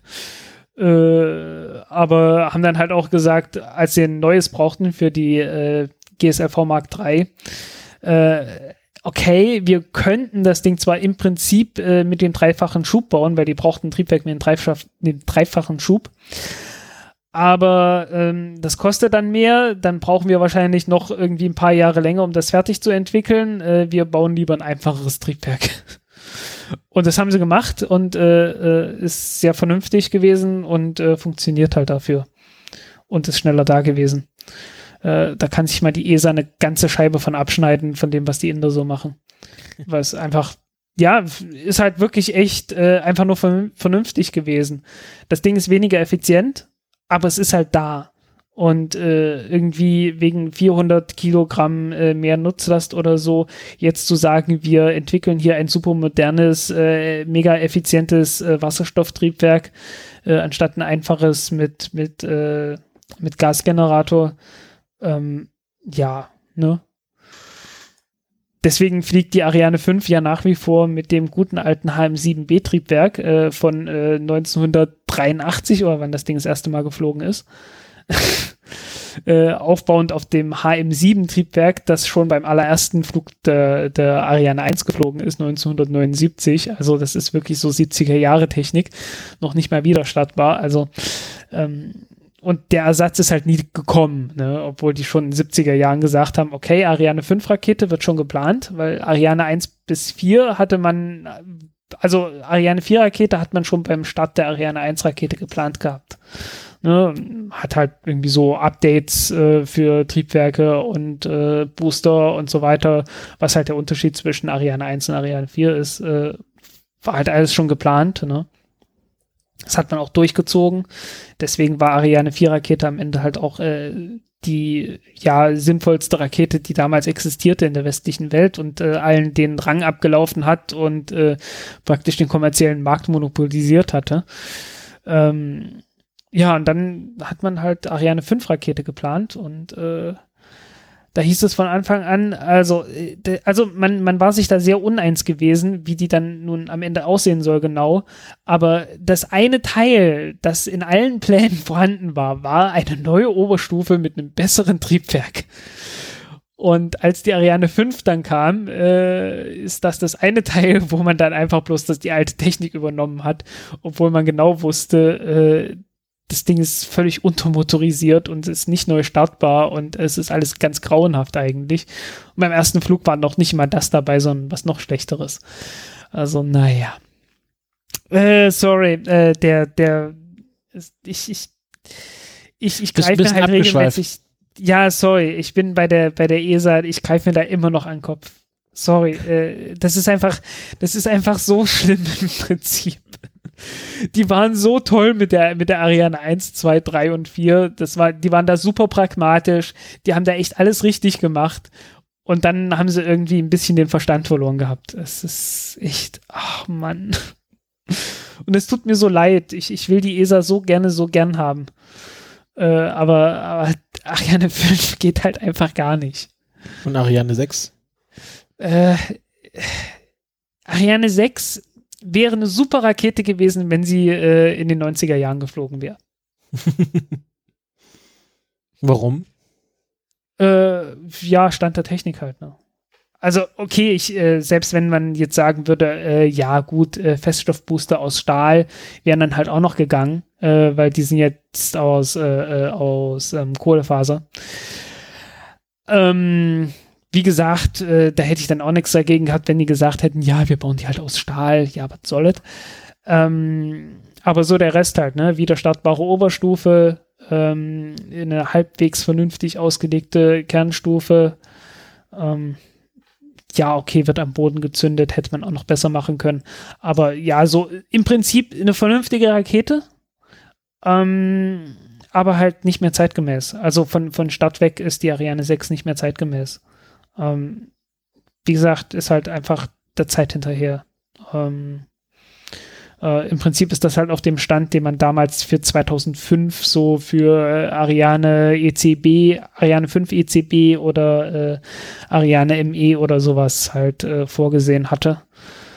Ähm, und das war halt 2005 und nicht 2021, 2020, wann die das erste Mal fliegen soll.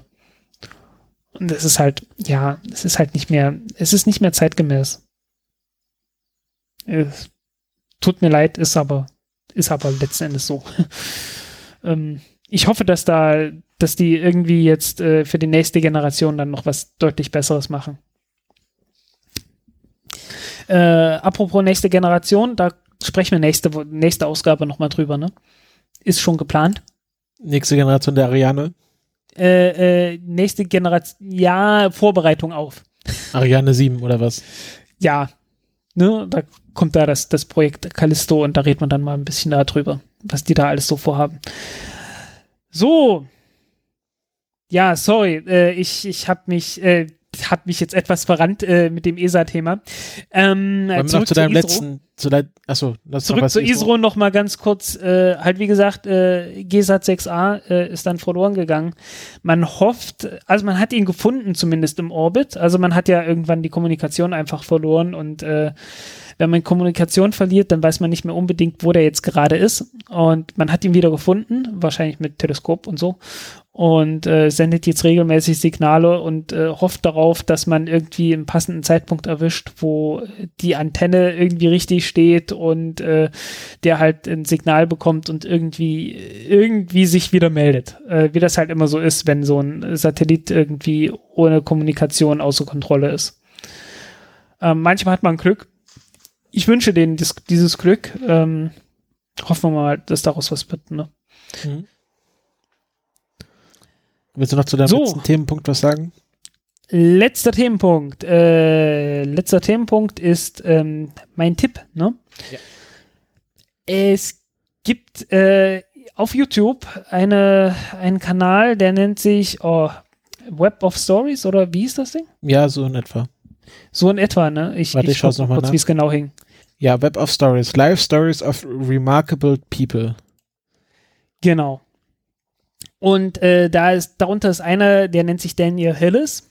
Ähm, also, äh, das ist halt eine Seite, die haben Interviews mit äh, relativ bekannten Leuten, also so äh, Edward Teller, äh, äh, halt Daniel Hillis, der ist tatsächlich äh, relativ, relativ wichtig, ähm, äh, Freeman Dyson äh, und so weiter gemacht und richtig lang, richtig viel. Also das sind, das sind diverse Stunden, die man sich dort angucken kann, äh, wie äh, Daniel Hillis da vor seinem, äh, vor seinem Kamin sitzt oder äh, vor seinem Bücherschrank oder so und äh, über sein Leben äh, spricht.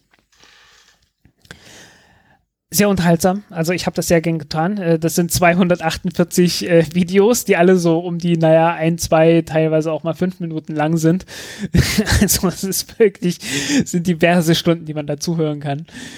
Ähm, und der war bei der Gründung von, von Blue Origin dabei. Äh, und äh, äh, redet da halt darum, wie das so war, als die angefangen haben. Und äh, äh, das war 2000, im Jahr 2000, also als SpaceX noch nicht mehr existiert hat. SpaceX ist ja äh, 2002 erst äh, rausgekommen und ähm, oder überhaupt gegründet worden, aber äh, Blue Origin wurde tatsächlich schon eher gegründet. Und äh, damals noch etwas weniger professionell. äh, das war so zu einer Zeit, ähm, das war so zu einer Zeit, als äh, äh, Jeff Bezos auch noch ein anderes Projekt finanziert hatte und darum ging es mir eigentlich, weil darüber wollte ich eigentlich was wissen. Äh, das ist diese Long Now Foundation gewesen, die ja eine, äh, eine Uhr bauen wollten, wollen und das auch tun, äh, die 10.000 Jahre lang äh, ja, funktionieren soll, jeden Tag einmal tickt und, und auch Glocken spielen kann und so weiter. Und äh, die brauchten halt dringend einen Mäzen und äh, das war dann halt tatsächlich Jeff Bezos gewesen. Das wusste ich zum Beispiel gar nicht, dass der, äh, dass der das Ding halt tatsächlich finanziert hat. Ähm, aber zur gleichen Zeit, wo die das gemacht haben, ist dann halt auch Blue Origin gegründet worden, weil Jeff Bezos äh, hatte irgendwie ziemlich viel Geld und hat ja jetzt immer noch mehr davon. Und die haben dann halt äh, angefangen, äh, Konzepte zu entwickeln, wie man billiger ins Weltall kommen kann und die sind dann halt tatsächlich auf äh, so ein ähnliches, also äh, ja, Konzept gekommen, wie halt, äh, wie halt auch SpaceX macht. Äh, das nannte sich Boosted Single Stage to Orbit. Soll heißen, äh, du fliegst halt mit irgendwas äh, schon mal relativ schnell hoch und dann äh, hast du noch eine Stufe, die dann bis zu Ende fliegt. Was halt letztendlich genau das Konzept ist, was die, was die Falcon 9 ist und was dann auch äh, die New Glenn ist, ähm, wo halt letzten Endes die Oberstufe die eigentliche Rakete sozusagen ist. Äh, und der untere Teil halt bloß dazu dient, dass das Ding schon mal auf Höhe kommt und auf Geschwindigkeit. Ähm, und die haben das damals erstmal ausprobiert mit äh, einem Jet-Triebwerk, also Flugzeugtriebwerk, und äh, haben das dann irgendwie zusammengeschustert und äh, relativ, äh, es ist eine nette Story, ähm, hört euch das einfach mal an. Äh, wer sich das, äh, übrigens, ähm, da ist auch immer ein Transkript und das kann man sich dann auch durchlesen, wenn einem das äh, Anhören und Angucken zu anstrengend ist oder man das Englisch nicht versteht oder so. Äh, macht mal, äh, ist sehr interessant. Wir verlinken das Ganze. Ähm, genauso äh, gibt es dort auch halt ein Interview mit, äh, mit Freeman Dyson. Äh, der Typ mit den geilsten Namen der Welt und ich bin immer noch neidisch. Äh, und äh, ich, mir fehlt gerade das Komfortrauschen. Bist du noch da? Ja, ich, ich höre dir aufmerksam zu. Freeman ja, Dyson, sorry. Klügster Mann ja, der Welt. Ja, äh, der geilste Mann der Welt, der, der Typ mit dem besten Namen der Welt. Ich bin einfach neidisch.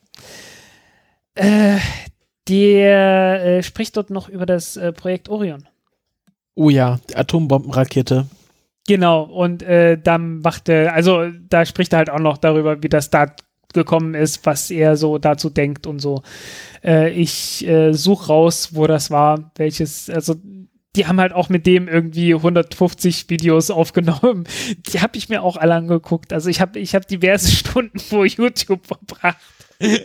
Also dieser, dieser Kanal ist äh, durchaus interessant. Äh, witzigerweise, die werden echt selten angeklickt. Also äh, du hast so bei den Videos so, also bei dem hier Boosted Single Stage to Orbit, das wir da verlinken werden, da sind jetzt gerade 27 Views.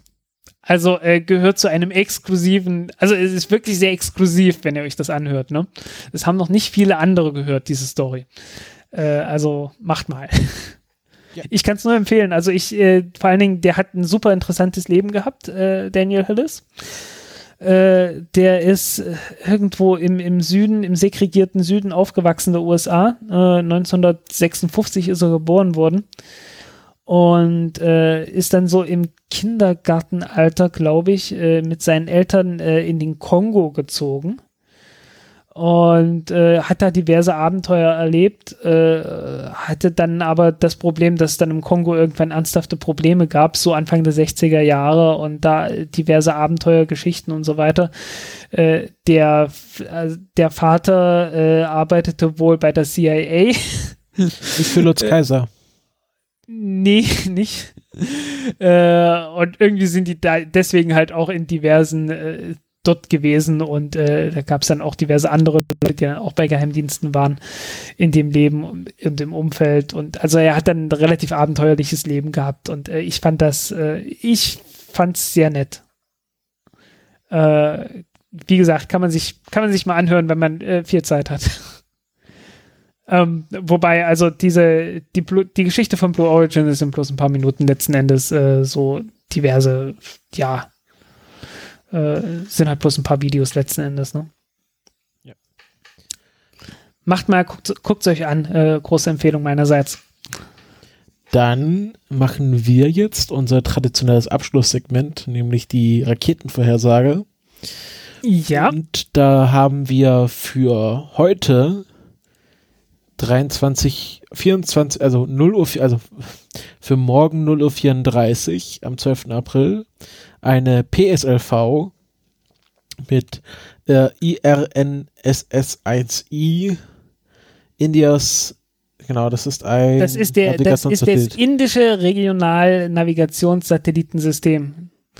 Äh, ja, und davon halt der, äh, ist das ein L oder ein I? Ich weiß es nie. Äh, jedenfalls der nächste. Genau. Ähm, den haben wir auch schon öfters angekündigt. Hier steht delayed, also verschoben vom März. Also, ja.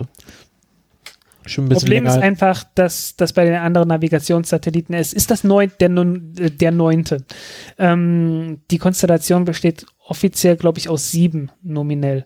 Ähm, äh, es gibt dort diverse Probleme mit den Atomuhren, die halt äh, mhm. ja aus der Schweiz geliefert wurden. Das sind die gleichen, die auch mit Galileo so drin sind und im Baidu und so weiter.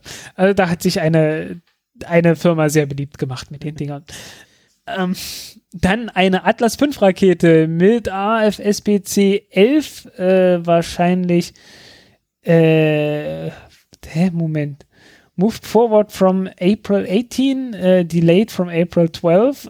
Das ist lustig. äh, ja, also es wurde irgendwie im, im, am 7. Dezember wurde es verschoben auf März. Am März wurde es verschoben auf, auf den 18. April. Dann wurde es nach vorn gezogen auf den 12. April und dann wieder verschoben. Auf den, auf den 14., 15. ja, ähm, Start ist vorgesehen irgendwann zwischen Mitternacht äh, und das Fenster geht bis früh um vier am 15. April. Für uns, genau. Was so, ist, äh, was, was, ist, ist es eigentlich? AFSPC äh, 11. Air Force Continuous Broadcast Augmentation Satcom CBAS Payload. Also äh, ein verschachteltes Akronym. Genau. Und The Eagle Satellite Hosting Multiple Military Experiments. Also noch ein paar kleinere, kleine militärische Schweinereien. Ja, äh, es ist die, die große Variante der, äh, der Atlas 5, der Atlas 5, ja, genau. die 551er. Dann äh, 552 gibt es ja nicht. Das wäre dann die theoretisch größte, aber es gibt keine Centaur mit zwei Oberstufen, mit zwei Triebwerken. Es gibt doch, doch, äh, die wird jetzt, äh, die ist jetzt gerade in der, in der Entwicklung mehr oder weniger. Aber die ist also man hat halt, also es gab schon diverse, also die Centaur-Stufe ist eine uralte Stufe, die es in diversen Varianten gibt. Und äh, es hat auch schon diverse Centaur-Stufen mit zwei Triebwerken gegeben, mit zwei RL-10-Triebwerken, äh, aber noch keine für die Atlas V-Rakete. Und da sind halt noch ein paar Modifikationen fertig und so weiter. Und das muss man dann halt irgendwie mal machen. Und äh, die ist dann vorgesehen für die, für den äh, CST 100 die fliegt dann da auch. Und äh, irgendwann äh, wird dann vielleicht das Ding auch mal für Satelliten benutzt. Wer weiß. Äh, ist aber noch nie benutzt worden. Dann haben wir am 16. April eine Falcon 9. Äh, zu, nee, für uns schon 17. April zwischen halb eins nachts und äh, halb eine Minute später. Eine, eine Minute, also einminütiges Startfenster, denn es ist ein äh, äh es wird gestartet TESS das ist das NASA's Transiting Exoplanet Survey Satellite. Das ist ein sogenannter Exoplanetenjäger. Genau. Äh, genau. Äh, der, der mit Pfeil und Bogen nach Exoplaneten jagt. Genau, auf der Jagd nach dem Exoplaneten ähm, wird in einem hochelliptischen Erdorbit stationiert werden und wahrscheinlich auf einer sehr genauen Umlaufbahn, deswegen nur ein einminütiges Startfenster. Dass es nicht instantan ist, ist schon ein Wunder. Genau ja. delayed from March 20th. Ja, ähm, dann haben wir noch am 18. April eine Proton-Rakete, die sich ziemlich rar gemacht haben, mit Blago West Nummer 12L. Frag mich nicht, was ist das? Äh, Blago West Nummer 5L Communication Satellite. Äh, High-Speed Internet, Television und Radio Broadcast. Voice and Video Conferencing Services for Russian Domestic. Ah, okay, für, für äh, Militär. Leute in Russland und Militär. Genau. Dann äh, April 9, äh, für, also für, ab 20. April für uns zwischen 2.30 Uhr und 6.30 Uhr. Oh, Leute, sucht euch endlich mal bessere Zeiten es aus. Ist halt Neuseeland. es ist Neuseeland. Eine Elektronrakete mit dem Titel It's Business Time. Erster kommerzieller Start erster offizieller kommerzieller Start der Elektronrakete von Rocket Lab ähm, von der ähm, Mahia ähm, Halbinsel in Neuseeland im Launch Komplex 1. Zwei CubeSats für Spire Global Weather and Ship Tracking Constellation und ein Small Satellite für Geo Optics Commercial Remote Sensing Network. Jo, genau. Äh, wahrscheinlich wahrscheinlich ist der Geo-Optics, äh, äh, der nennt sich Small Satellite, das heißt, der ist etwas größer ja, als die anderen beiden. Also kein, gerade nicht mehr CubeSat. Ich glaube nicht nur gerade so, also das, das dürfte schon irgendwie so ein 100 Kilo oder so ein Ding sein. Äh, mit der Curie Upper Stage, also äh, die, die Elektronrakete, für die wurde ja noch eine Oberstufe entwickelt und äh, die ist auch wieder mit dabei. Äh, äh, äh, was wollte ich noch sagen? Ach ja, Spire-Satelliten. Ich glaube, davon waren ein oder zwei auch schon beim letzten Flug dabei. Ja, das sind diese Lemuren, Lemur-Satz. Also Planet genau. ist ja DAFSat und Spire ist Lemur. Jo, dann für den 21. April ohne Tageszeitangabe, aber äh, gibt eh keinen Livestream, weil ist eine Lange Marsch 3B-Rakete aus China, äh, Upstart äh, 6C, Kommunikationssatellit äh, für kommerzielles Video und Direct-to-Home-Broadcasts. Äh, ja, alles Mögliche halt so, so Kommunikationszeug für die Asia- und Pazifikregion. Ähm, meistens äh, halt doch kein Livestream von dort, aber wäre vielleicht möglich. Ich habe keine Ahnung, ich wüsste dann auch nicht, wo genau. Ja, vielleicht, vielleicht geht wieder jemand nah mit dem Handy ran.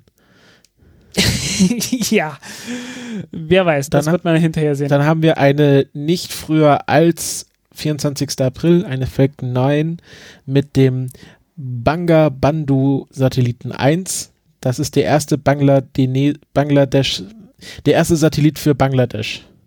Genau, äh, Bengalisch ist das. Genau, der erste richtige- bengalische Telekommunikationssatellit. Ja, wobei Bengalisch im Zweifelsfall auch Kalkutta mit einschließt. Äh, weil es ist so gleicher Kulturrahmen. Ja. Äh, ist halt bloß äh, äh, irgendwann getrennt worden durch äh, äh, diverse Aktionen nach Vielleicht, 1947. vielleicht profitiert Calcutta ja auch von dem Satelliten. Ja, hoffen wir es, ne? Ähm, es ist aber nicht irgendeine Falcon 9, sondern es ist die Falcon 9. Äh, zumindest wenn es nach SpaceX geht, ist es die Falcon 9, die in Zukunft die Falcon 9 sein wird. Ah, der Block 5. Oh, also new and improved. Genau, äh, und, und dann, dann nur noch im Detail verbessert und nicht mehr so rund erneuert. Genau, die definitive Falcon 9. Genau, und dann äh, den Abschluss, glaube ich, hä? Ja. den Abschluss bildet äh, am 25. April, also von heute angesehen in genau zwei Wochen. Äh, jetzt haben wir den Aufnahmezeitpunkt Zeitpunkt irgendwie äh, genannt. Äh, eine Rockott mit Sentinel 3B. Hallo. Hallo, den hatten wir doch schon mal, ne? Delayed Äh, from mid 2017. Ja, und, Und November, November, und bla März und und, bla. April. Ja. 6. April sollte die schon mal. Ja, naja. ich habe da schon, ich habe da schon diverse Presseeinladungen für bekommen für das Teil. Aber Ah, es ist halt okay. alles, ist halt alles im S-Tech, also ist ein bisschen weit weg von hier. Und Ja. in Darmstadt. Ach so, äh, äh, wo ist Estek nochmal? Brüssel oder so, hä? Äh, S-Tech ist Niederlande. Ist am, am Niederlande was. Ja, okay, äh, Benelux, okay. Gut, Benelux. Mailand oder Madrid, Hauptsache Italien, oder? Genau, genau das. Ähm, ja, Erdbeobachtungssatellit. Äh, äh, natürlich ohne Lizenz von der NOAA. Weil ist ja Europa. Genau, und die können dann äh, äh, die, die Erde Oberfläche, die Meeresoberfläche und die Landoberfläche, die Nee, Temperatur macht der Landoberfläche, Sentinel, der Sentinel Ozean. macht doch aus über. Meer, oder? Nee, der hier nicht. Ah, der hier nicht. Die, die messen die, die Ozeanoberflächentopographie äh, und die Meer- und Landoberflächen. Aber die Sentinel Temperatur. 2 machen doch über Meer aus, oder? Äh, Das hat uns damals, damals Bianca Hirsch so erzählt, glaube ich. ich äh, bin mir nicht sicher, ob ich ob das äh, Bianca Hirsch war oder ob ich das mit dem Planet-Interview hatte. Da war ich nämlich auch dabei. Okay, äh, wenn, wenn du das sagst, dann vertraue ich dir. Bianca Hirsch, die ja gesagt hat, sie macht jetzt nach, nach, nach der Mission Managerin von Sentinel 2 nichts mehr, aber die ist ja jetzt aufgestiegen, habe ich, ge, hab ich gelesen. Aha, okay. Bianca Hirsch die hat jetzt einen neuen, neuen Job. Äh, warte kurz. Ähm. Ah, jetzt finde ich das nicht. Die hat jetzt aber, die hat jetzt aber was Neues zu tun. Die meint, ich, ich habe ja so mal gefragt, ja, was kommt nach, äh, was kommt nach Sentinel 20? Ich glaube, geht sie da in Ruhestand, also mehr wird sie da nicht mehr machen. Aber die hat jetzt was Neues. Was ist sie denn jetzt? Ich finde es jetzt gerade nicht. Ich habe da aber was gelesen. Vielleicht, vielleicht kann das uns jemand äh, zuwerfen. Die hat jetzt was Neues. Das fand ich ganz interessant. Okay. Ähm, ja, äh, nächster Start ist dann für den 5. Mai angekündigt. Darauf gehen wir dann Ja, beim das nächsten ist Mal ein. Das ist auch was Größeres. Können wir länger drüber reden. Ähm, aber also ihr merkt, es geht wieder los. Jetzt werden wieder, ist wieder Go-Fieber. Ja, äh, und also wir, wir sind ja durchaus auf, auf Rekordniveau äh, bei diversen, ähm, bei diversen äh, Zahlen. Also die Chinesen haben jetzt, glaube ich, Start Nummer 11 hinter sich gebracht. Äh, wird ja auch vieles nicht angekündigt.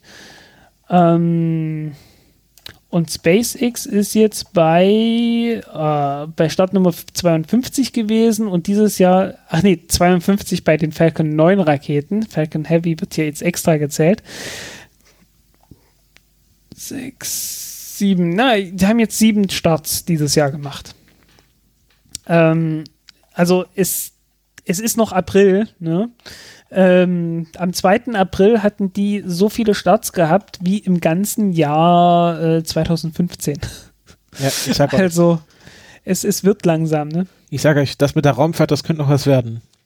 Das könnte noch was werden. Äh, ja, man, man kann gespannt sein. Also äh, man, man müsste sich mal hinsetzen und äh, irgendwie so Szenarien machen, wie könnte es in äh, so und so vielen Jahrzehnten aussehen, ähm, damit man dann äh, äh, irgendwie alles abdeckt, damit man mit den eigenen Aussagen nicht zu, nicht zu dämlich dasteht, wenn es dann nicht äh, Also Elon Musk dann hat nicht so gesagt, man, man soll nicht immer auf den Kalender schauen, sondern auf die Uhr, wenn es um Raketenstart geht.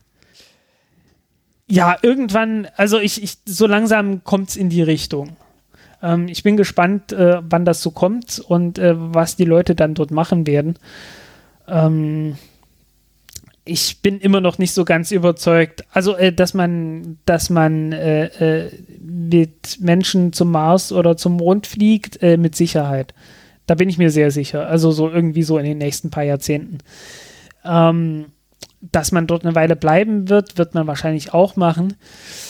Ob man da jetzt sagt, ja, wir, wir wollen da oben leben und das jetzt nicht nur, also nicht nur im Sinne von Forschungsmissionen oder so macht, sondern einfach nur sagt, ja, ich mache ich mach hier meinen Altersruhestand irgendwie auf dem Mond oder so. Äh, oder auch nur so ernsthaft Tourismus außerhalb von vielleicht äh, äh, sch- verschrobenen äh, Milliardären oder Millionären, die äh, ein paar Tage lang auf irgendeiner kommerziellen Raumstation von äh, vielleicht nicht gerade dieser Aurora, aber vielleicht irgendeine andere äh, machen wollen. Ah, ich bin mir da noch nicht so ganz sicher. Das, das, das werde ich, das werde ich erst noch sehen. Äh, ich bin mir noch nicht so ganz sicher, ob die ganzen Ideen, die auch äh, SpaceX so mit WFR hat und äh, wie weit New Glenn, wie weit das alles ausgebaut wird. Äh, ich bin mir da noch nicht so ganz sicher. Ähm, aber da gibt es dann halt so zwei Varianten. Ne? Da kannst du dann am Ende sagen, ja, ich habe es doch gleich gesagt, dass das nichts wird und äh, SpaceX hätte bei der Falcon 9 bleiben sollen und BFR war ja sowieso scheiße. Äh, oder das Ganze hebt halt alles total ab und BFR war das beste, die beste Idee, die man jemals haben konnte. Ich weiß es nicht. Also ich bin mir da echt nicht sicher. Gut, dann äh, machen wir an dieser Stelle den Sack zu, Deckel Genau. drauf und äh, verabschieden uns, sagen Danke fürs Zuhören und äh, bis zum nächsten Mal. Bis zum nächsten Mal. Tschüss. Tschüss.